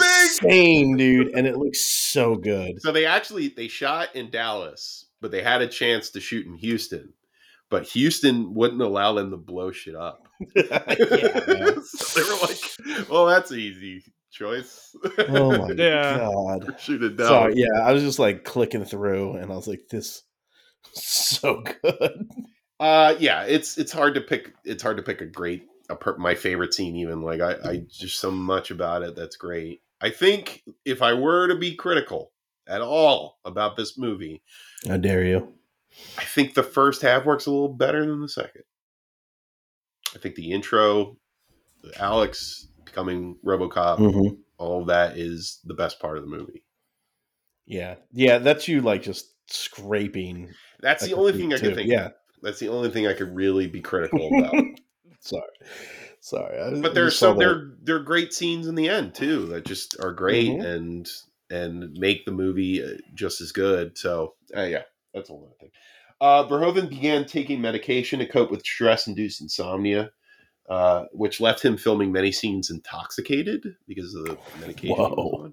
Yeah, this was a hard production. I don't think I think everybody was suffering. There was a lot of infighting, you know, between Weller and Verhoeven in the Oh, beginning. man. It's a shame too, because it's like it's a shame that sometimes that is what makes like amazing product. Some people will say that's the only thing that makes amazing products. Yeah, I hate that thought process, but like the fact that there's proof to back it up to some extent, like Mhm. is what it is, you know. absolutely. Um, yeah, this is another thing I was talking about. Uh, Kurtwood Smith and the scene with the blood. He, Verhoeven was all about improvising blocking with the actors. He would sit down before a scene started, be like, "So, what do you think this character would do in this scene? How would he move around?" Very open to suggestion. That's the one aspect I think that really works in all of these movies. This uh, Man, collaborative that's cool. process. Yeah, like a very collaborative process between the actors and the director uh, about how a character should move. Very important stuff. And the craziest thing, Murphy's death, that whole death scene, that was a pickup. What? yeah, they didn't. Yeah. Originally, he was going to be shot in there, killed, and then the body was going to be taken out. The whole mutilation scene that was all pickup. Dude, I feel like that's like them being like, all right, let's uh, whatever, let's just do it. And then they got like really into it. They're like, okay, wait. but then what if you're like, I hate cops, and then you go na na na na na na na, like yeah, dude. and you know, the cool thing I know, I found out was You think that like during the pickup they just found out they had so much more budget than they thought? They're I like, think that- oh, let's just go wild. they're like, oh, they're giving us more money. Let's fucking do it, man. Um, the coolest thing I found out about was, you know, Murphy gets his hand shot and explodes. Yeah. Oh God, yeah. That that that piece, that that uh, makeup piece, was actually it was a hand that exploded specifically at a certain point at certain points, and it could come mm-hmm. back together, so they could shoot the scene over and over again to get it right. Perfectly. what? Isn't that nuts? Dude, That's so on. weird, dude. yeah, Hold like that, and that's a level of detail and fat and interest that make that movie makes that scene scary and over the top and crazy. Yeah, because like, all right, I- I'm looking at a still, right? And it's like, if you look at the still, it it does look. I mean, of- course, right? Mhm. It clearly looks like okay, yeah, this is just like a fake hand. It splits but the fact that it like it explodes in blood, and then they're like, oh no, it just like can come back together. He yeah, basically he had like pipes. These, Yeah, these it seems like it gets- pipes going throughout his whole body, and it would just blood would squirt at a high pressure, and a lot of it. Yeah, no, it's it looks like I'm looking at this GIF, which is like fucking abusive to my brain. But it's like they pull the hand back, and then blood just shoots out of it. This is It's sick. brutal. It's I a love it. brutal, probably one of the most brutal scenes in ci- cinema history. in Yeah. my opinion. Like is, I that was a hard thing for me to watch as a child. Let me tell you, it's it it left a mark. I, I bet, dude. left the fucking mark. Um, but yeah, I think I respect it so much now because it looks beautiful. Like in its carnage, it looks perfect. Uh man, I could talk about this movie for hours. I really this, could. I mean, knowing this is a pickup, this might be the greatest pickup in cinema history. gotta be right. Like, what's better, dude? I mean, like that's such a weird kind of baseball stat to go at, but it's like I can't think of a better one. Like I can't think Yeah. of one like like oh, yeah. that I know of. Yeah. the Stegosaurus scene in Jurassic Park was a pickup. Oh, the Yeah. alien mech queen fight was a pickup. Like, dude, We didn't even think we were gonna put it in there, but you know. Ah, yeah, I, I could talk about that. I really could talk about this movie for Yeah. hours. Um, but I yeah, this turned on. into the RoboCop cast. Sorry. You, got, you gotta move on. You gotta. I gotta talk about another fucking banger. I don't. Slightly not as good as RoboCop, but I love it all the same. That's Total Inches. Recall. A game of inches, dude. Game of Inches Total Recall is there, is right next to RoboCop as far as my favorite. Actually, it might be third. Now that I think about it. Oh man, Hollow Man, that good, huh? um, yeah, this movie is fantastic, and it's written by Dan O'Bannon. Dan O'Bannon is the writer of Alien. Uh, he's the he's the director and writer of Return of the Living Dead, which is a movie I will never ever forget. It is a cult movie that I absolutely love. Mm. in every way, shape, or form. Um, and he's sardonic and satirical in the right ways. Man, does that come out in Total Recall as well? Um, yeah, I love this movie. I love Arnold Schwarzenegger in this movie. I love Sharon Stone in this movie. Michael Ironsides is great. Ronny Cox is great as Cohaagen. Like some of the best character actors in the business, you know, and they're everybody's great. Um, and originally, you know, there was a lot of names being thrown around, like every other Paul Verhoeven main character for Mhm. for Quaid. Uh, but Schwarzenegger really pushed for this one. He really wanted to do it. He, loved probably saw movie. RoboCop and went, "Damn it!" Yeah. yeah. He's like, oh wait, I said no to that. Oh god. And you know the cool thing about this movie? Somebody brought it up. I didn't come up with this. I read about it, and it, man, is it like as soon as I read, it, I was like, "Oh fuck, that is perfect." This has a lot of parallels with the plot of The Matrix. This movie. Yeah, So you- can kind of definitely see that. you have a worker who you know like a, a an ant in in in the colony who fights back against the oppressive controlling government that exists who eventually finds out that he is a tool of the resistance uh, uh, to fight against this greater force. And he has no free will really for what he's doing. Is all the resistance that is using this body and this new mind to act as like almost like a bullet that's primed and shot at the corporations in this film. Would you say the smartest Arnold Schwarzenegger movie? Hands down. Hands down. Yeah. There was a lot I never like. It's like I never picked up on the subtlety. I guess I never really understood the actual plot of Total Recall till much later. You know, Yeah, because I was sure. watching it when I was, you know, a child. So I'm just like, okay, yeah. There's that cool scene with the skeletons, which was just the the X-ray machine and you know all the cool gore and the and the crazy Mars stuff. But like, I never understood like he was like a sleeper agent, but maybe not. But then maybe you know all of that like just completely went over my head until much much later. Also, the ending, you know, the whole the Mhm. entire film, we find out. We we hear in the in the first 15 minutes of the movie what the total what the recall vacation is titled. It is titled Yeah. Blue Sky on Mars. We hear that it's a throwaway line by the guy selling the vacation. And what happens at the end of the movie? There's a blue sky on Mars. Yeah. It's totally fabricated. It's not real. It is a, a fun little video game that this guy is playing in his mind. And then he's going to wake up in that chair with the sleazy salesman. And he's going to be like, hey, did you like it? Did you have a good time? Be yeah, it was fun. That was interesting. Oh my god. I You guys, it's okay. that wasn't that fun. I didn't really do much. I'm Um, like pulling my nose thing. Let's see. We can cut that. Should have gone to Westworld instead. um, Cronenberg again was attached to, to this movie, and a good for a good amount of time Cronenberg just keeps eating shit. that he What? developed uh, Kuato. That was his idea. Oh, 100%. That was all him. and it wouldn't he wouldn't even be a character in the movie if it wasn't for David Cronenberg. And that's such a great character. Goddamn. Yeah. Quad- Oh, Quad yeah. is an all timer, dude. I did not expect that. Is that. See, Is that pickup? That's a pickup. Kuato is a character. Complete pickup. Yeah. They were chilling around in post production and be like, you know, it'd be fun a guy growing out of another guy. Let's do that. Um, this is based on a Philip K. Dick story titled "We Can Remember It for You Wholesale." Uh, very different though. A lot of, took a lot of different avenues. Um, so the reason why this was even greenlit for the budget, which was eighty million dollars at the time, Oh my god. which is in in nineteen ninety, it was a good deal cash. Um, the year before, nineteen eighty nine, was the record box office for all cinemas, five billion dollars in nineteen eighty nine. And Damn. after this point, not only were actors getting paid more, but budgets were skyrocketing.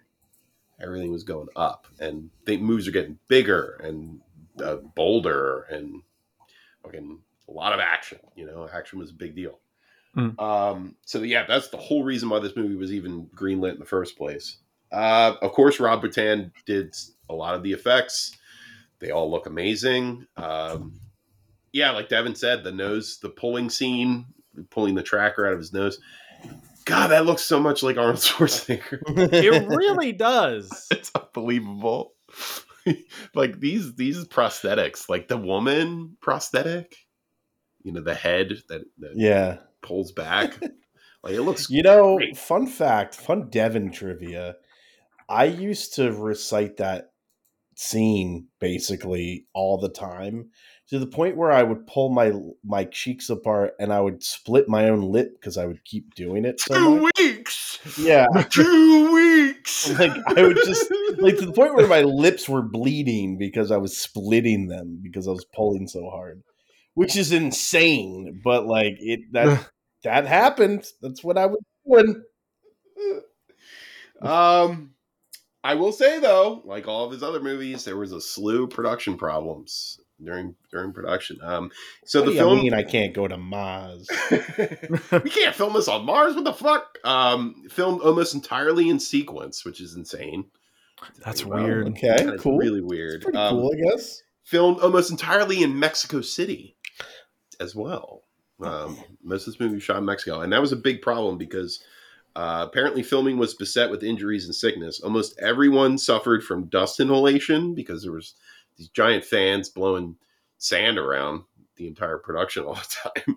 Um, food poisoning was a problem because of the Mexican cuisine. Um, so much so that Arnold would fly his food in from America because of the experience he had on working on the Predator. Oh yeah, he was like Mm. always sick during the Predator. Yeah, Montezuma's Revenge was a problem for pretty much this production and and Predator, uh, big time, and people were constantly sick. Arnold um, managed to cut his wrist because there was a piece of breakaway glass and break completely, so it's like he had to get stitches, and there was like oh six or seven. Uh, so that slowed production down. Michael Ironsides broke his two ribs during a, a fight scene and then had to wear a brace during the rest of the fight scenes. That scene on the elevator, he can't lift his arms up above his shoulders. So Jeez. they're kind of just like grappling, and then he gets pushed off the elevator, and it's you know, see you at the party, Richter. You know, um, yeah, it's just beset by so many physical problems from the actors and the set and where they were shooting. Um, but again, you know, you, like a diamond, you need the pressure to build to make a diamond, and that's Total Recall. That's RoboCop. Out of those two, you get these great products. Um, God, I just love it so much. What else do I got here? Yeah, five billion dollar box office. Uh, is there anything else? Oh, uh, the big thing that Schwarzenegger brought to it, he was almost like an executive producer on this movie. He had a lot of say. He didn't want to kill the enemies in the movie with guns. He said, "I do that." He's, he got a lot of flack in Commando, killing people with guns. So he said, "I want creative deaths." And man, you get so fucking many of those in this movie, and they're great. Every one of them are fucking Mm, phenomenal. Um, and the scene that sold Schwarzenegger was the scene where the doctor comes in to talk to Quaid and say, "Hey, man, this is a dream. You got to take this pill and wake up." Um, he loved that scene. He thought it was like that's the crux of the movie, and he's right. It is. It's the whole crux of the unreality of the whole situation that he's in.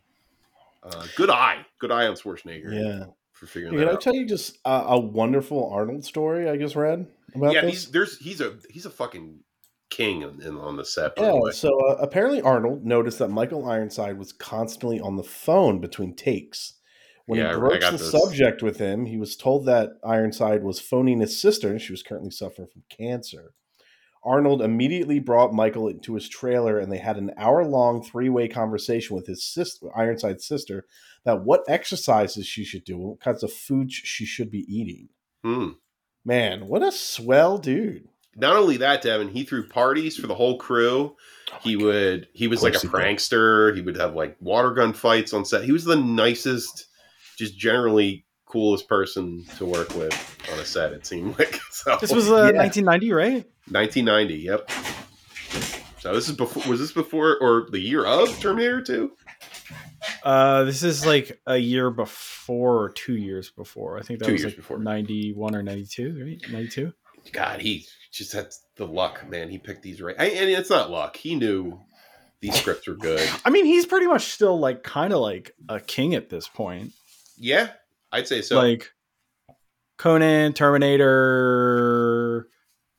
uh, Y- you know what though? You know I. You know who I'd rather as Quaid, though, Steve. Richard Dreyfuss. What? that that would be ridiculous. What? That was what David Cronenberg. That's who he wanted to play Jesus Christ! I mean, that's the funny thing is it's like my favorite kind of Arnold movies. My favorite Arnold trope is casting him as an everyman Yeah. Yes. Yes. Yes. yes yes. because it's like, of course you're a sleeper agent, dude. Look at you. like, Yeah, he's he's a guy who just he just runs around with a jackhammer in the movie. Like, well, that's Vic that's his job, right? Who was the stunt coordinator in the movie? He saw. He's like he was reading the script. And he's like he's supposed to be an everyman, and he saw that scene where he's jackhammering without his shirt on. And his like giant biceps. He's like, who's gonna who's gonna believe that? yeah, he's wearing flannel all day. It's like okay, you know, I think his performance is somebody who's kind of bored too. Like that works Yeah. in the beginning. Like it makes him seem mundane in mm, a lot of ways. Uh, he's wearing looser clothing. That's a good thing too. I feel like whatever clothes he's wearing is like two sizes too big in the beginning, mm-hmm. mm. yeah, so you're not really seeing the physique. And he looks just like a kind of an average idiot, you know, going on vacation.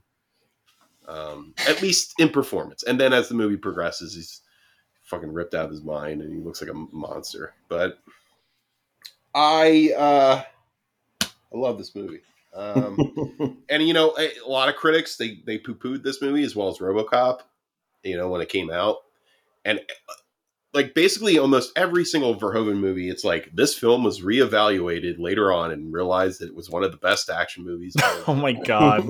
And it's so like it's RoboCop's the same way. Like critics thought it was over the top and garish with the violence and sexuality and drugs, and there's like it has been reevaluated and listed as one of the best science fiction action films ever made. Like I think when you take like an eye of the past onto these films, like I guess so, like a post, I don't know, a post like I will say Not- this, and this is a broad generalization, but I Okay. I really think it's true. I think audiences back in the '80s were mm-hmm. dumber.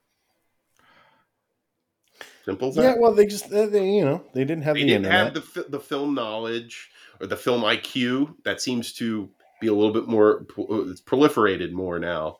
People Mm, yeah. understand a little bit more about the technique of film, and I think they have a broader understanding of it than they did back in the day. I would Uh, say that there was even more of a um more of a religious um kind of tone still surrounding media. Like Mm. remember when like it was like, uh oh, the churches are are are literally picketing the exorcist. Oh It's yeah, yeah, like yeah, sure. these things are like like literally a new exorcist came out this week. Yeah. Mhm.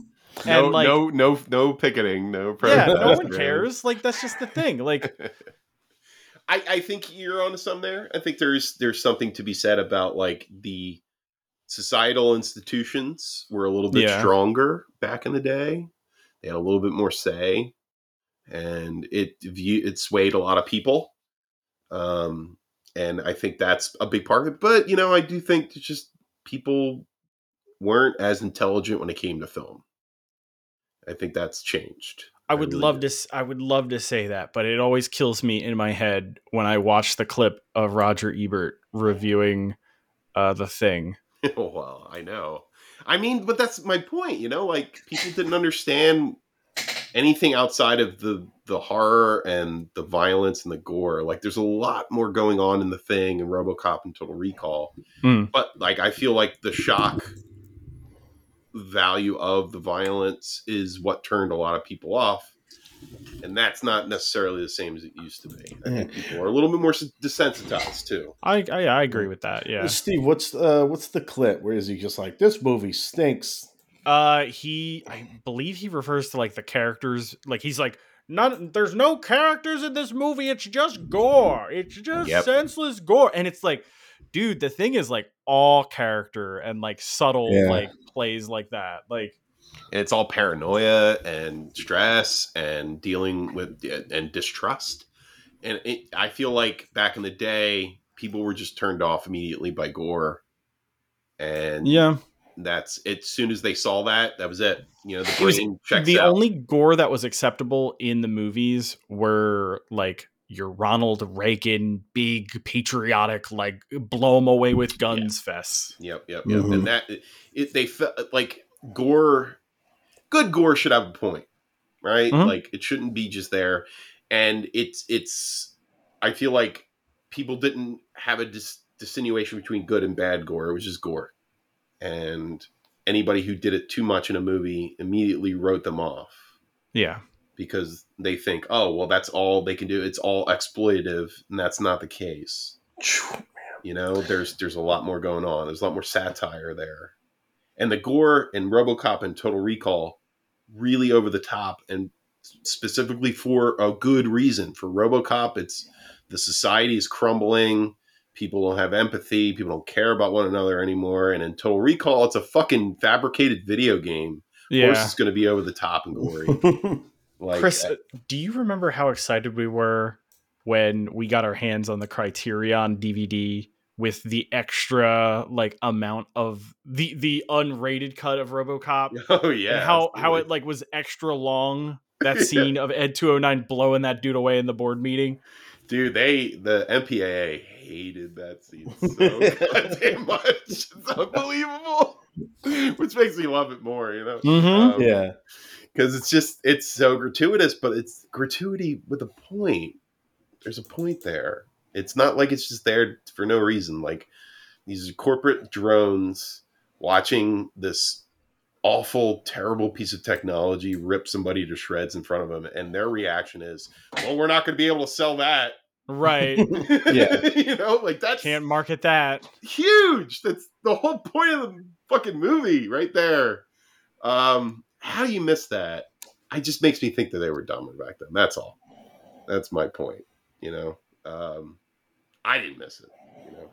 Anyway, Total Recall, fantastic. Let's move on. Um, but this is where, for me, it starts to dip a little bit. I uh, I'm, we're moving on to Basic Instinct now, and I, man, this movie, to use a pun, rubs me the wrong way. Oh my goodness. You can't say that, dude. I don't um I don't hate it necessarily.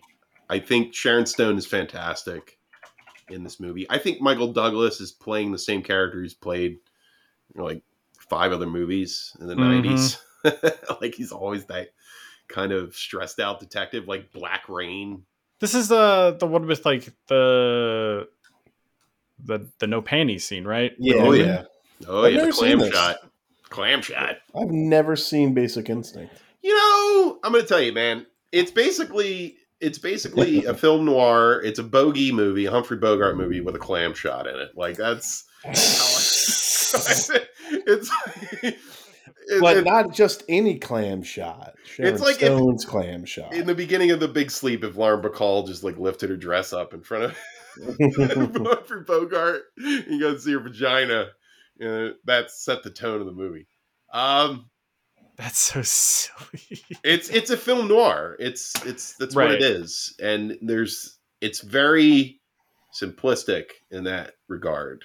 Like I, it's sexual, and there is some you know some subversiveness to it too, because you have like Mm. this lesbian relationship between Sharon Stone and, and this girl in the movie, and that's something that kind of adds a little dimension to it.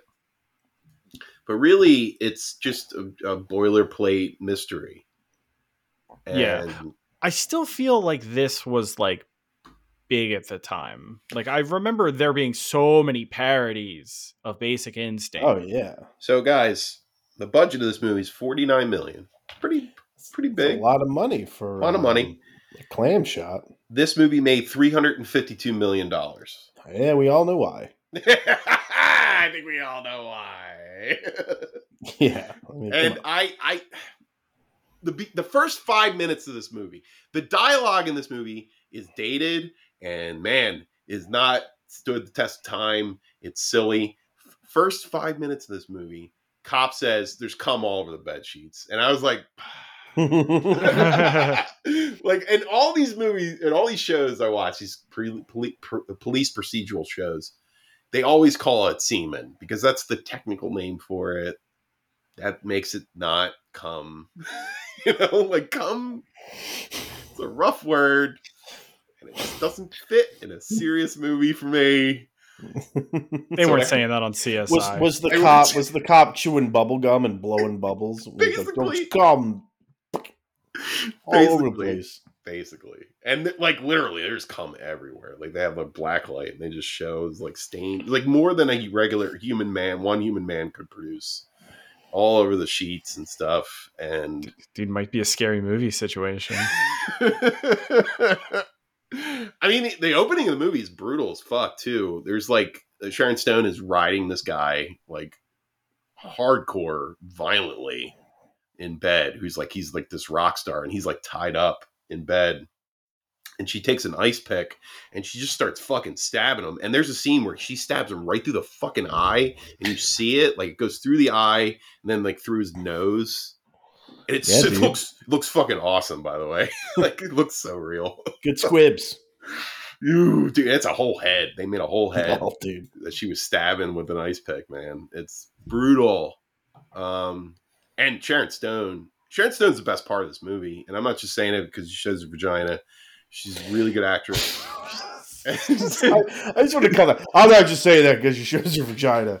she's She's actually really good. She's so good. Like she's she's the femme fatale. She is exactly who I would think of to be a femme fatale. Like Man. that actress is perfect for that role. Apparently, uh, her her in uh, Total Recall was like the that that performance that she gave was what he was like. Oh, we need to cast her for Basic Instinct.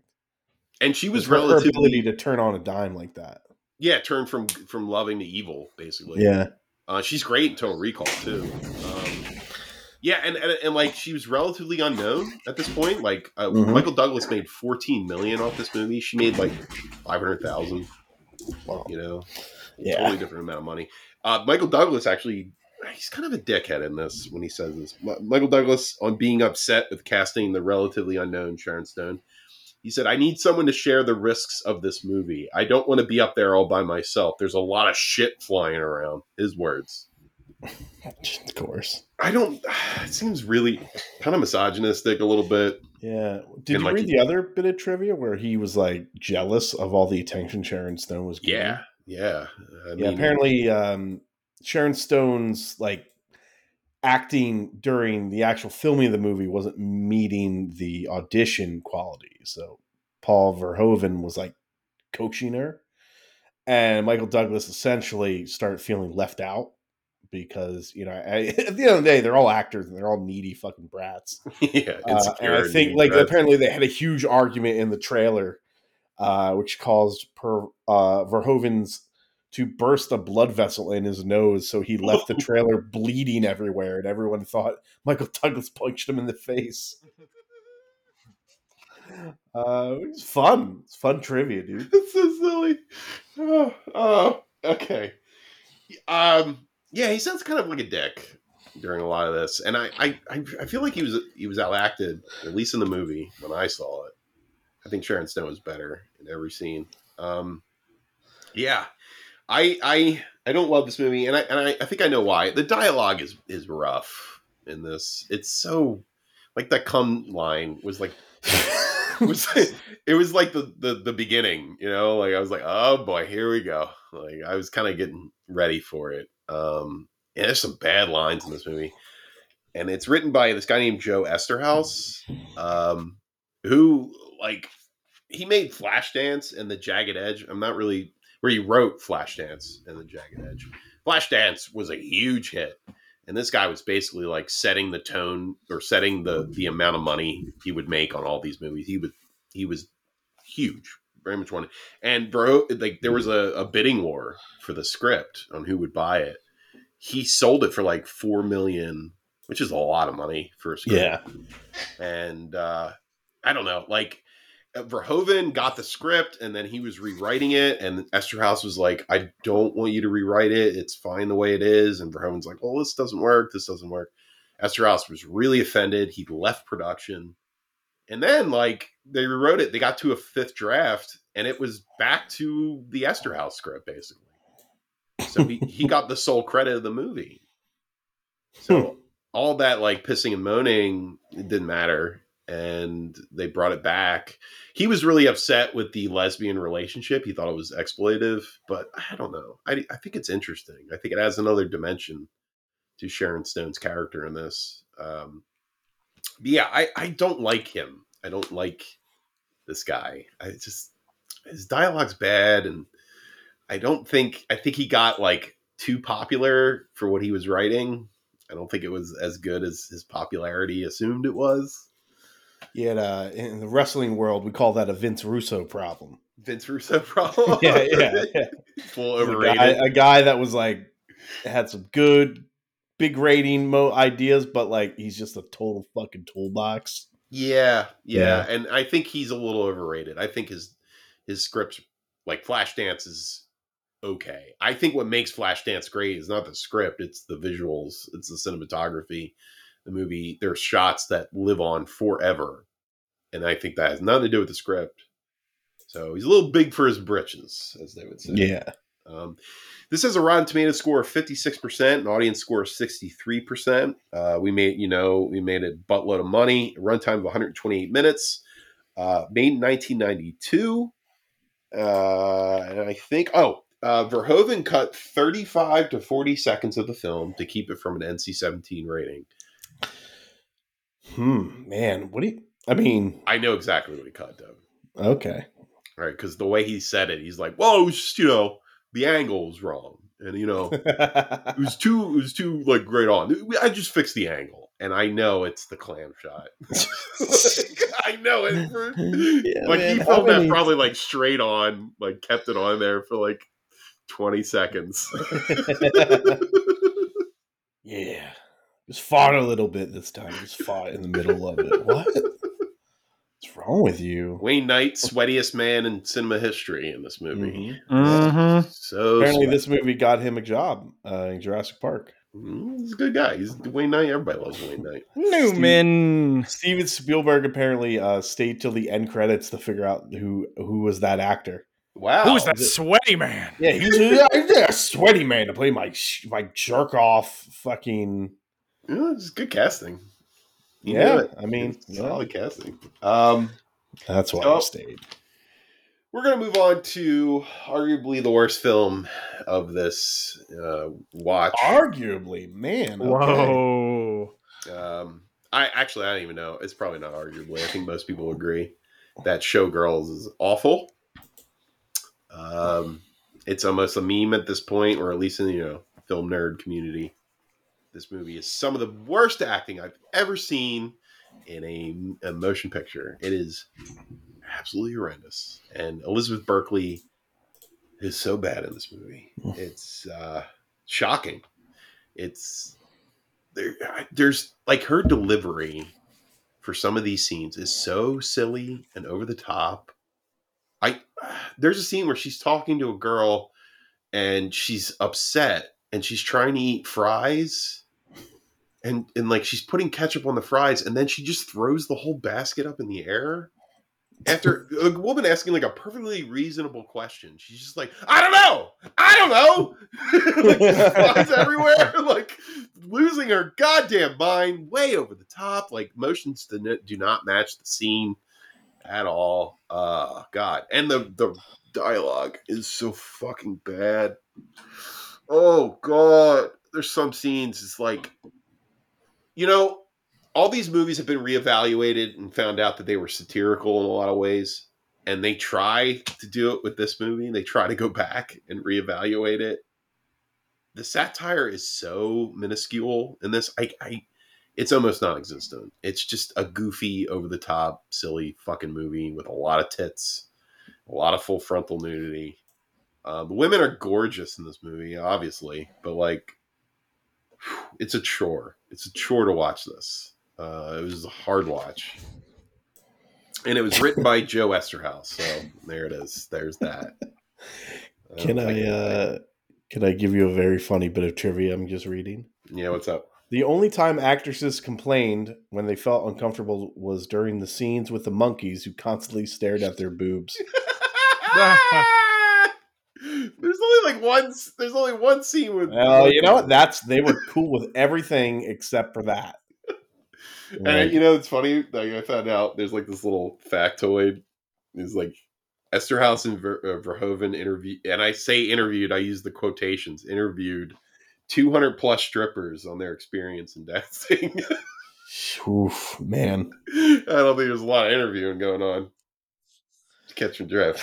Okay, so like I've never seen this, but like what makes it like so bad? Is it just like bad acting? Is Bad acting, kinda- bad dialogue.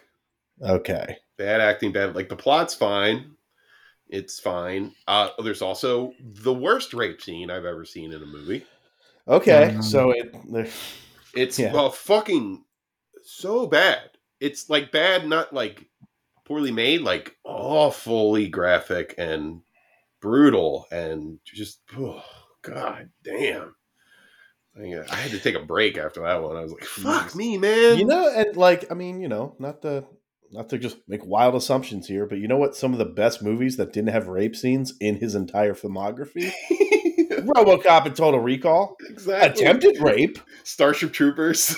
yeah, Starship Troop, but attempted rape in RoboCop. right. Iconic scene, iconic scene. That's what you makes know? it great that somebody stopped it. Yeah, and he gets shot in the dick, dude. Yes, you know, iconic. But Yeah. there, he's right back to it. He's right back to it, and uh you Listen, know, I think this movie is entirely tasteless, and I, I, yeah. man, I like tasteless movies, admittedly. but like, I like tasteless movies that are well written and the acting, like people are trying to act.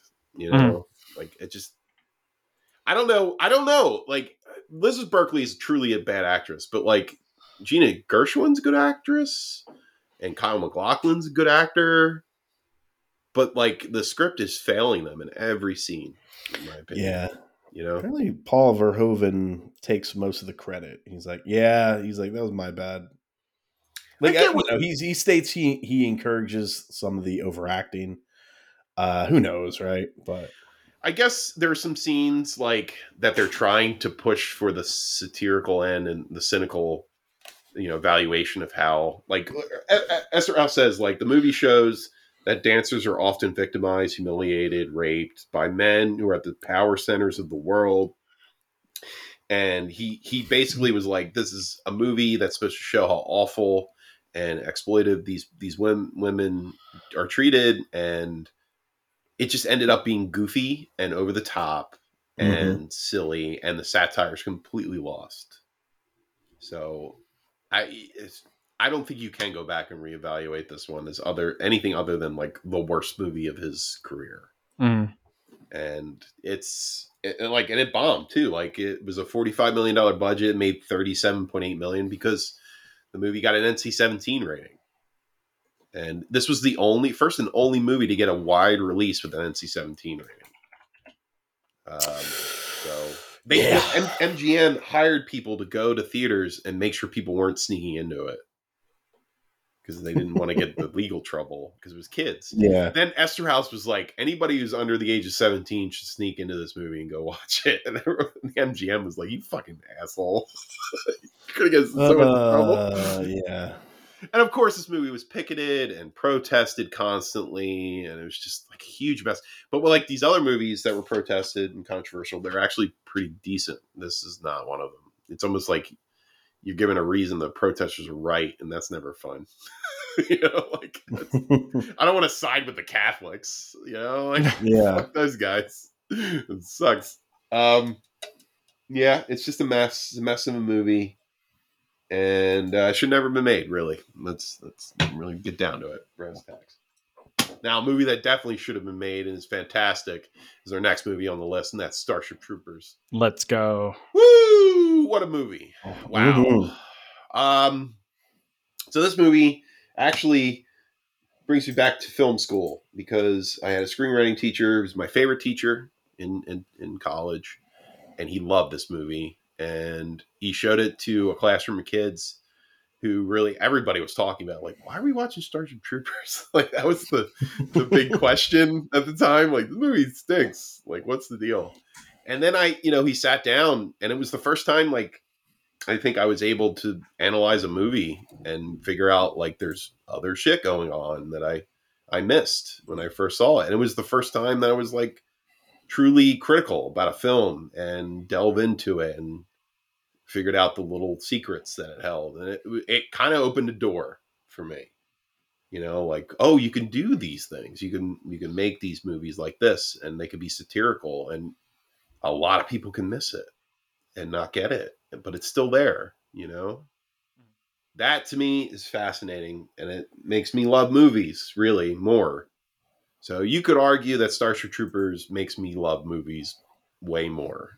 You know, made me fall in love with them even more. It's very Showgirls. important. Less. Showgirls. Maybe Yeah. not want to watch movies anymore. Starship Troopers, it's a very important movie. That's why I think it's number two for me under RoboCop. Um, it made me realize that there are things going on sometimes that you can't, you don't always pick up on the first viewing, and it takes a little bit of a keener eye and a little bit of perception to figure that stuff out. Um, and you know what? What's the greatest feeling than watching or playing something or reading something and then you figuring it out as an audience member? You putting the Yeah. pieces together. That's i think so important. And i think a lot of days a lot of movies nowadays that's gone. Like everything's face value and there's less to figure out. And that's sad to me. That's that's kind of breaks my heart uh, you watch a movie, and I, I'm not trying to shit on superhero movies. I do that enough, but like overall, they're pretty shallow. There's not a lot going on under the hood, like a movie like this, and and maybe there are lesser movies because of that. That's the way I think about it.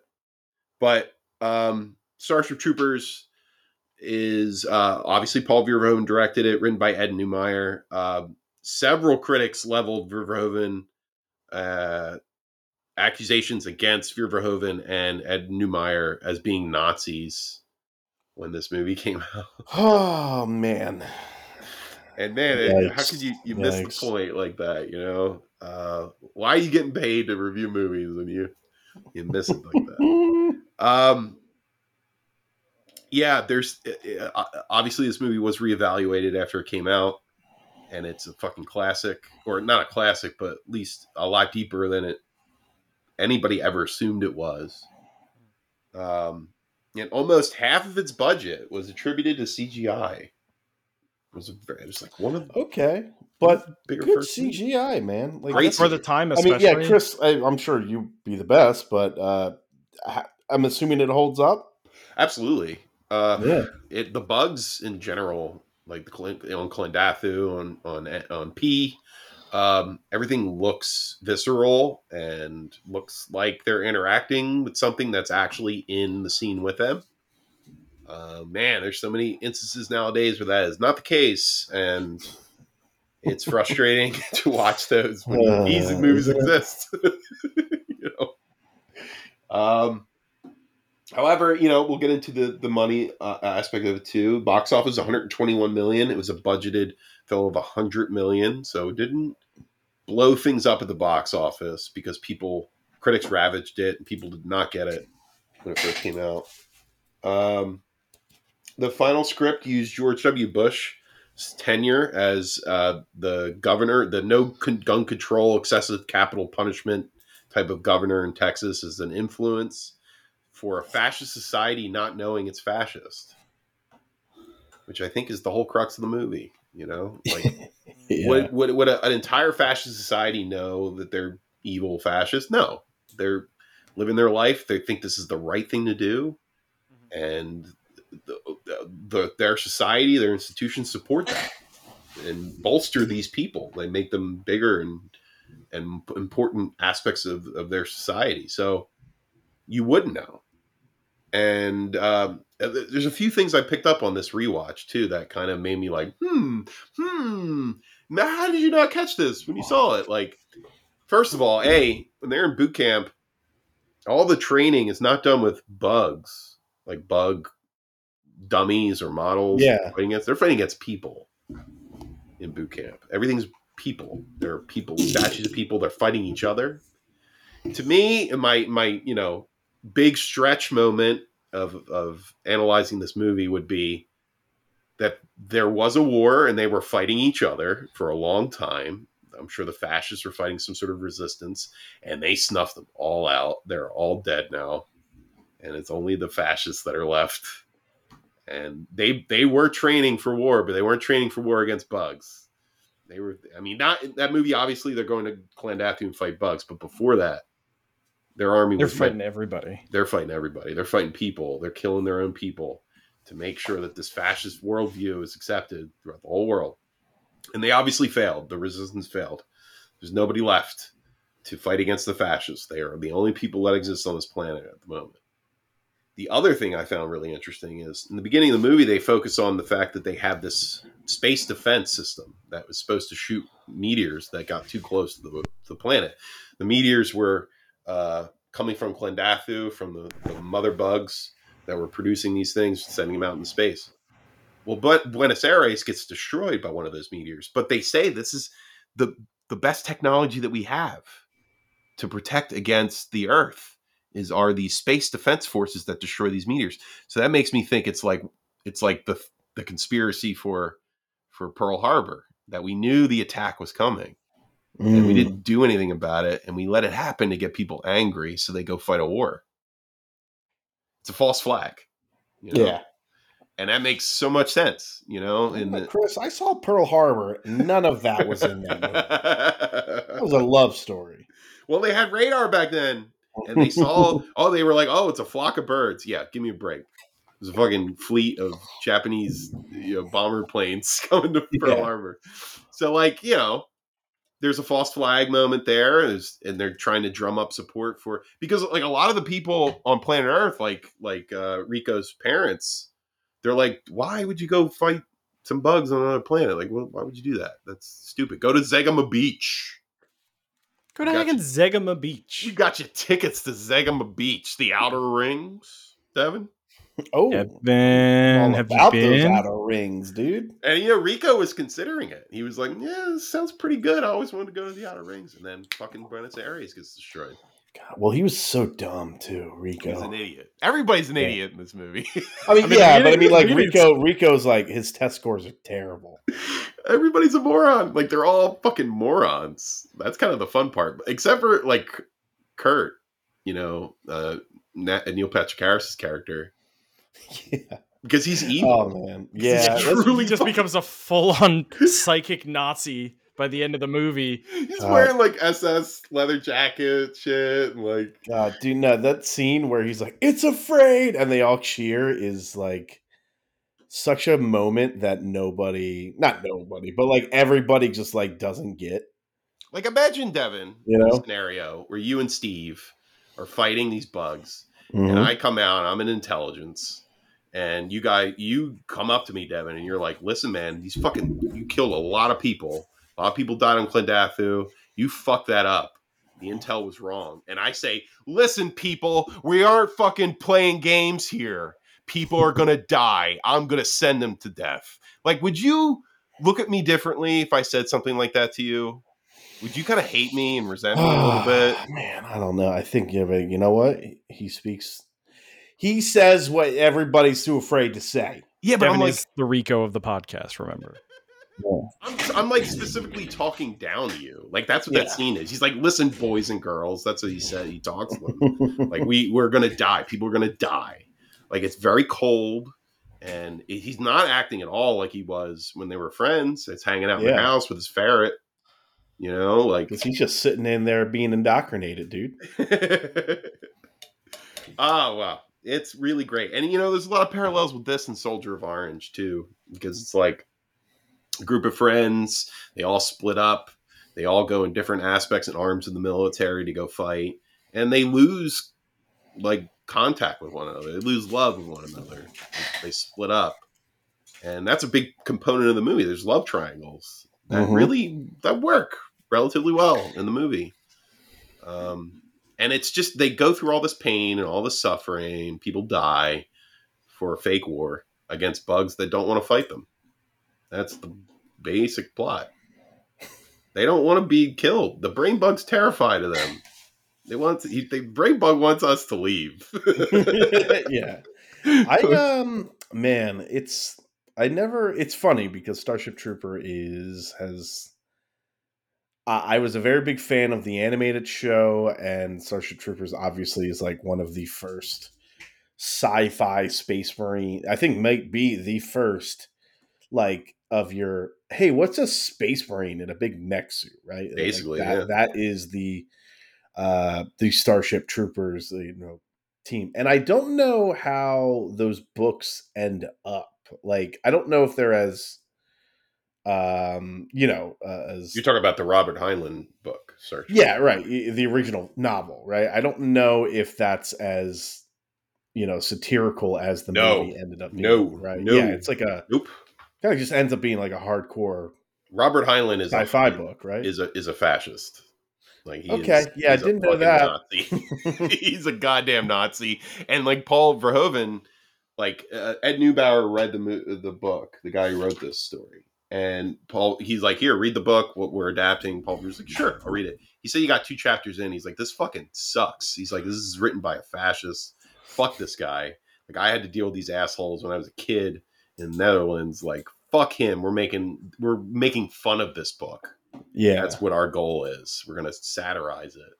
And if it wasn't for Verhoeven, this movie would have been just a straightforward action movie with killing bugs and shit. Like yeah he added that level of satire and how fucking dumb everybody is. Because he said that like he watched Triumph of the Will by Leni Riefenstahl and like Olympus. And he's like, what I noticed was a bunch of blue eyed blonde hair idiots all standing in front of the camera, smiling like everything's fine, but they're murdering people. you know, like yeah that's the aspect that he wanted to capture in this movie. And he hired a lot of actors that were fucking stupid. Let's be honest. Like Casper Van Dien, Denise Richards, fucking son of Busey. Like these people aren't smart, and uh, it fits the movie really well, really well. Um, yeah, I you know I got some more facts, but I we're getting close to like three hours, so I'm gonna push through and go on to the next film. Uh, Starship Troopers Rotten Tomatoes score 71%, audience score 70%, 1997, runtime 129 minutes. Okay, so we move on uh, to Hollow Man, which i remember Evan- liking it it's not good.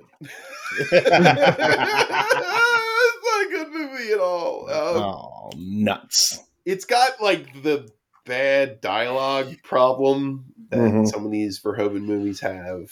Um, it's got some really lame supporting characters in it with some bad lines of dialogue. It's it doesn't really have much of an explanation how like a narcissistic scientist goes to becomes a homicidal maniac. I guess it's just like I, I I always wondered that because like you know they always do right. That's all point of the Invisible Man, but it's like I guess it's like oh I guess you just like ma- man is just naturally evil. I guess if you were invisible, you would be a huge piece of shit. that's Verhoeven, right? That's Yeah. how he feels people, how he looks at people. But like you need in a movie, you need a little explanation. You need a little bit of why is this guy a maniac now when he was just an asshole before? Like it's there's a big jump. And you know, they try, they barely try to explain that it's the process of turning invisible that causes this aggression. That's in like apes and dogs. like you would think human beings have a little bit more of a mental faculty. Yeah, And again, that cynicism comes through, and it's Verhoeven being like, "Oh, we're all fucking animals, and we're all want to eat each other, basically." And it, I wish that was expressed a little bit more in the film. It wasn't just me picking it up from watching other Verhoeven movies. hmm I don't think it's. I don't think this movie is developed enough. I don't think the script is developed enough. There's a lot of cool ideas. The CGI looks amazing. yes, it Um, does. Yeah, and then the way they did it was really fascinating too. It was like apparently the production had used three different colored bodysuits for um, for Bacon in various scenes. So green was for blood. Whenever he was covered in blood, they would use a green bodysuit. Whenever there was smoke in a room, it was a blue bodysuit. He was moving through the smoke, and black was for water. And he had to wear like an entire bodysuit, but he also had contacts, a face mask, and dental plates that were all the same color Whew. that he was wearing. And um, the big part of it is the coolest part is whenever they show him invisible and he's interacting with others, the camera's always moving. It's not a solid like the camera isn't you know on a on a tripod. It's he's like handheld, moving around. a character who's completely invisible but still moving and interacting. Like really cool technical stuff. Uh, however, lost uh, visual effects Academy Award to Gladiator. Now, I think I know why. I think I know why. I think Okay. the, the obvious reason was because one of the actors in Gladiator died during production, Yeah, I and they know. they digitally recreated him in the movie so he could finish the film, finish the character could finish the movie. That's the only reason I could think of. not those sick tigers. they do look good. They do. They do. They do look good, and it looks like they're interacting with them, which is pretty cool in the scene. You know, obviously they're not, but it looks like it. Um, yeah, I I feel like this should have won. You know, this is just it just looks too cool, and Yeah. uh, visual there. But really, the movie itself is a pretty boilerplate thriller. You know, And I remember another, um, you know, it's a dream sequence, but you know, another horrible rape. oh god, that's really yeah. Actually, Yeah. I don't think it's technically a dream Well- sequence in the Ah. director's cut. Oh god damn it. which I watched because it looks like he's actually going there and doing it. okay. Because I do know what you're talking about. Theatrical cut, it was dream sequence. Yeah, it's like it's like forcefully spreads legs and then she wakes up. At least that's my. Oh no, wait, we're talking about something else. There's another Oh scene. god. Oh no. There's another scene where he he's like ogling his neighbor, Yeah. Who's like gorgeous. She's I don't know the name of, Course, the actress, yeah. but she's fucking she's giant boobs. anyway, like there's a scene where he goes back as as when he's invisible and rapes her. Uh, But they don't show it. It's like implied, but still. Yeah, yeah. Ugh, it's icky, and it just doesn't make any sense. Like he's a narcissist, and I get it. He's, but there's no reasoning for him to go that nuts, uh, other than people are all bad. Mhm. That just doesn't work. Um, more than half the budget went to CGI. Of course, it was a ninety-five million dollar movie. It made That's a a lot for a horror, like a pseudo horror thriller, I guess. It's, it's, you know, it's all the just the the actual effects of making it. a Man. movie, basically. Yeah. Uh, $190.2 million box office. It definitely made a good deal of cash. Uh, holds a 26% on Rotten Tomatoes with a 28% audience score. Um, it was shot in chronological order. I don't. Why? and the, the, the reason was that they blew up the lab for real, Yeah. you know, at the end. They actually blew it up. Like they blew a real I get yeah, I get that. You want to film that either first or last. Right, but like the rest of the movie, I don't know why. I don't know why they did that. Um, Maybe he just has str- he struggles to follow it. He's like, all right, we just got to do this shit in I order. just imagine it to be more, ex- it'd be so much more expensive doing it that way. But I, it is one location for most of it, Okay. so maybe you know, I guess that makes sense. But I, I, I don't know. Um, Elizabeth Shue tore her Achilles tendon during production, Hey, shut God. production down for seven weeks. Jesus Christ. Uh, yeah, there's always. I mean, I. It's not. I can't call it coincidence anymore. When there's always these injuries happening on sets, like they're always really bad. Like there's no quality control here for the actors. at all. Yeah. Oh God. Yeah, that's just brutal. that's a. Ugh, I just hate even like hearing that. she probably doesn't can't like walk right anymore. Like used Yeah, that's like an athletic injury. yeah, it's, it's serious. Um, it's one of the very few films that were allowed to shoot in front of the Pentagon. Okay. Yeah. Why not? Hollow Man. Uh, production. ye- Oh yeah, we talked about that, and that's about it for Hollow Man. I think that's year two thousand. Came out in the year two thousand. Okay, so let's move on to um, three very different movies um, that that Ver- Verhoeven has made. And this is his most recent films.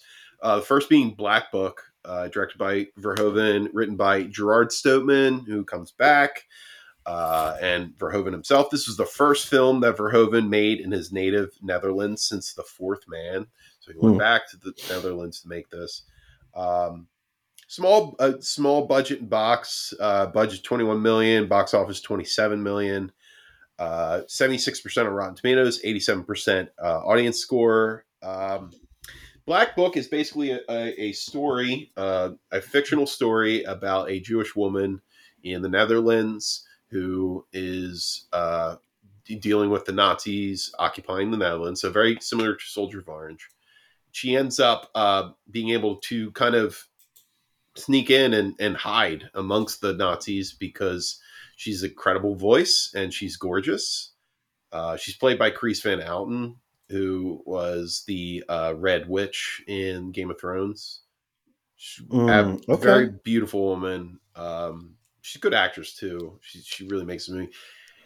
This just didn't like this is too much like Soldier of Orange for me to really love it. It's almost like he like remade his old movie. Kinda, yeah. That's what this feels like, but with I think a more interesting lead, I think than Rutger Hauer. I I think, and she ends up basically uh, surviving the best way she can throughout uh, Nazi occupied Netherlands, doing some you know shady shit, you know, sleeping with the enemy, uh, seducing na- uh, Nazi off- officers, and she's considered to be a uh, a collaborator but she's really somebody who's who's trying to get the fuck out and survive. And this is a movie where there aren't really that many great people, you know, good people. She's very gray as a character. She does a lot of things that are fucked up to survive, but you know, it's the circumstances that she was put in. And then the very end of the film, she ends up in a kibbutz in Israel and uh, there's bombing. You know, the the I think it was like the Seven Day War starting the end of the movie. Oh, She can't, she can't get away from it. You know, like Yeah. constant strife. Um, it's okay movie. It's it's I liked it. I didn't necessarily love it. Um, it was yeah uh, nominated for a BAFTA, but failed to be nominated for an Academy Award. Uh, three times more expensive than any Dutch film ever made. In 2008, it was voted the best Dutch film ever made. It's that simple. Okay. Although not a true story, there are events in it that are true based on uh, both Verhoeven's life and uh, Gerard Soeteman's life, who both lived during the Nazi occupation. Um, both Verhoeven's health problems and a inability to secure funding delayed production for a good period of time. And uh, it won a shitload of golden calves, which are the Dutch equivalent of the Academy Awards.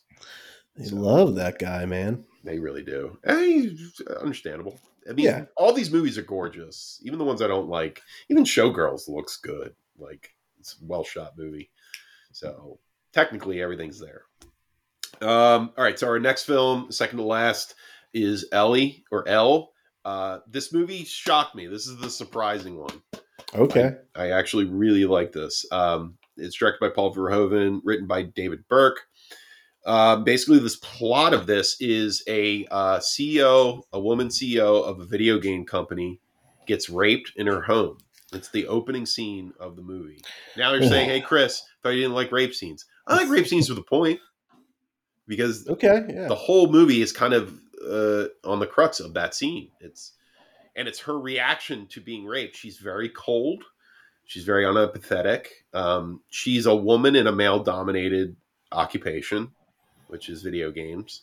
The video game scenes aren't terrible. They actually look pretty competent. They're talking about working with Activision to get their game off the ground. Like they, somebody did some research. Yeah, somebody knows what they're you know, is this ain't uh, 101 Dalmatians the live action. yes, exactly. what I'm it's saying? not grandma's boy about Yeah. video games where it doesn't Oh make any God, sense. I fucking hated that. You would love it. Why? You like video games? I will kill you. That's the, the dumbest video game movie ever made. Um, this is legitimate, and it like the video game, the job, her job. It's not obviously the main focus in the movie, but it kind of gives you an aspect to her character because she has to deal with a lot of testosterone, a lot of men telling her what's right, and she's usually right. Like she's a good business-minded person, and who knows like. Hey, you need to make that scene a little bit more gory when the goblin breaks in and rips that guy apart. And she's like, well, you need to bring this character back and and cement him because you're going to be playing as him in the second half of the game. Like she's thinking Yeah. about it, it a little bit deeper than a lot of the other people around her, and that gets her trying like being paranoid about the men around her because they don't like her. They don't Yeah. like that she's there, and she thinks that one of them was is the rapist. But Oh, you're never okay. quite sure who it is until you know a point in the movie, and then you find out. Um, so there's that mystery aspect to it, and then her reaction to that is sickening. It's sad and without emotion, and it's weird. it's fucking weird, but it's cool. It's very. It's it feels human. It feels like that's a real person. This is happening to. Um, yeah, and and Isabella Huppert, I think is her name. Huppert. She's fantastic in this. She's really good, and she's the the lead and basically the crux of the story. Um, yeah, I really like this. I it won the Golden Globe for Best Foreign Film. It was nominated for, or won a Critics' Choice Award for the same category. Um, and Il- Isabella Huppert was nominated for Academy Award for Best Actress of that year. Um, Emma Stone won. It was 2016 for La La Land. Okay. Okay. Um, Verhoeven was attracted to the project because it was something very different than anything he's ever done before. Uh, originally was going to take place in Boston or Chicago, but due to influence on themes of the film, decided to shoot in Paris. Uh, he didn't want to deal with American production companies. Yeah, I don't blame him. That's really what it came down to. Uh, Rotten Tomatoes score 91%, audience score 73%, uh, box office 12 million, budget 9. Uh, years 2016, runtime 130 minutes. Check it out. I, I really dug it. It's very Where'd simple. you uh, Where'd you catch that one at? Oh, I found it. Okay. Yeah, I had to find that one. It didn't exist anywhere. Most of these movies don't, except for like the popular ones. Uh, Yeah. I think I can find it. Um, and the last film of the night uh, is Benedetta, and uh, this was made pretty recently, 2021, two years ago. It was directed by Paul Verhoeven, written by David Birke. Uh, same crew and producer as L. Um, also, Rotten Tomato score of 91%, audience score 73%. Uh, box office 4 million, budget 21 million. So lost a good deal of money. Mm. Um, was in competition for the Palme d'Or during Sundance. Um, it was based on the controversial nonfiction book titled Immodest Acts The Life of a Lesbian Nun in Renaissance Italy. Yeah, I remember hearing about this primarily because it's like the sexy nun movie. That's kind of all I remember Well, vaguely hearing about. Devin, you ever say to yourself, man, you know, in a movie, you know what's missing that I've never seen before? Jesus with a vagina. Yeah, you know what? I I can't say I've seen it. So, guess, guess what, bro? Here it is. Enjoy. All right. Um, this is a crazy movie. It's it's not just about a lesbian nun. That's of course part of it, but she is a nun in a uh, uh, monastery, and she's having intense visions of the Virgin Mary and Jesus Christ, and she is talking in tongues. She is uh, has stigmata at one point where she has blood on her hands and on her forehead, which is the sign of stigmata. Uh, she wakes up that way out of nowhere, and it's of course the the church being like, "Well, you're crazy. That's not real. You can't be having visions." Even though everybody in that fucking book they read has them. Uh, but yeah, it's like a, a hypocrisy. It's obviously the patriarchy of the time, really kind of controlling women, keeping the nuns from ever speaking up. And then it's uh, it becomes a movie about the plague ravaging the uh, Italy and Spain. And Benedetta, her love and, and faith is what's keeping the city from over, being overcome by the plague. So there's maybe some truth in her visions and her connection to Jesus and all this other junk, junk that I couldn't give a fuck about, to be perfectly honest. yeah. I'm not big into religious drama or, or thrillers or whatever. I, I don't particularly like them very much. Um, I always just get frustrated with movies that are primarily about religion or religious characters. There's a few exceptions to that list, but really, I, I'm not never really interested. Like I like Last Temptation of Christ, but I like that because of the ending. It's fucking great. It's really Yeah. interesting and fascinating. But um, yeah, it's not really for me. It's not not a movie for for my tastes. Um, yeah, due to possible controversy, the entire production was sh- was uh, shrouded in secrecy. They didn't let anybody else on because they knew if somebody found out what they were making, there would be constant protests, bullshit. Uh, and of course, protests surrounding screenings, mostly by Catholic groups. Uh, they're never happy. Um, yeah, I just this is not the one I would remember him for. You know, Yeah, yeah. It might it's a decent enough movie, but it's just not my cup of tea. Um, but that's the last movie of the Paul Verhoeven filmography. That he's done. Yeah, he's You did it. Kicking. He's on. The, he's uh, up there, man. He's 72 or 75. 75? Yeah, he's still making movies. He wants to make another one. He's got another one in Hey. the pipe. He wants to make one about Jesus, and I'm like, oh Oh god, no. Oh, man, God. well, I mean, hey, RoboCop was kind of Jesus. That's what I was gonna influenced, say. you Like, know? you made a movie about Jesus already. It's called RoboCop. and it's sick. Man came so- back to life. He gets second coming of Christ. His name's RoboCop. God, God, God is OCP. wow, yeah. Nowadays, G- that's God. Yeah, that's the uh, corporation. true. that America, that's this. true. True. Um, okay, folks, that was uh, a deep dive into a pretty fantastic director with a mixed bag of films, but I really enjoyed it. Uh, Paul Verhoeven, if you haven't seen Robocop, Total Recall, or Starship Troopers, then get out from under the rock that's in your cave and come out and watch them because they're fantastic. Get your ass to Mars. Get your fucking ass to Mars. Get your ass to Mars. Get your ass to Mars. Mhm, mhm. Um, my next uh group of films that I'll be watching for Galani and Chill will be the Friday the Thirteenth movies because Ooh. I haven't watched Ooh. those in a long time, and I don't think I've seen everyone, so that'll be a fun little excursion. Not really looking forward to it too much. yeah, man. it's- Those movies suck so hard. Mm-hmm. Very curious as to which ones you're going to be like. But like This is so, good. so do most of the Halloween movies, you know? Yeah, There's two yeah. good ones. you know? Halloween starts strong though. Yeah, yeah. like the first one's great. I, I I did watch the first Friday Thirteenth movie already, and I was like bored out of my mind. No, yeah, Yeah. that that I remember like Devin and I um a long time ago we watched the um the Nightmare movies and we were like these are so silly and fun like you know Yeah, Freddy's man. such a character. And then we tried to watch the Friday movies. I think we got three. the three Friday in. movies. I'm sorry, not the Friday, the Friday the those are 13th fun. movies. Those Those, are are fun. fun. Uh, and we were just like bored out of our minds. Like we couldn't do it. Yeah, yeah. We I think we made about three and We were like, this sucks. Uh, there's, uh, you know, I'm going to get into it more in the next podcast, but there's a scene where the harbinger of the movie, the guy that's like, "Don't go up to the camp. It's Camp Blood. Don't go there." He gets on his bike and he like rides away, but that it stays on him for like two minutes. like just riding awkwardly.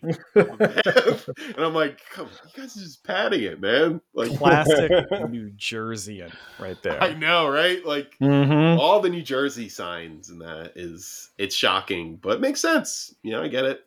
That- And everybody has like a New York or New Jersey accent in the movie. Like Let's go, baby. it fits. It fits the, Mhm. the environment. It like that one town they're in kind of looks more like Pennsylvania.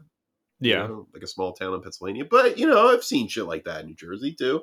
Yeah. You know, so ah, yeah. So that's it. Uh, another night of Galani and chill, uh, ladies and gentlemen. I wish you the best, and go watch some violent nude nudity in Paul Verhoeven movies. You'll Squibs and boobs. squids and boobs, clamp shots too.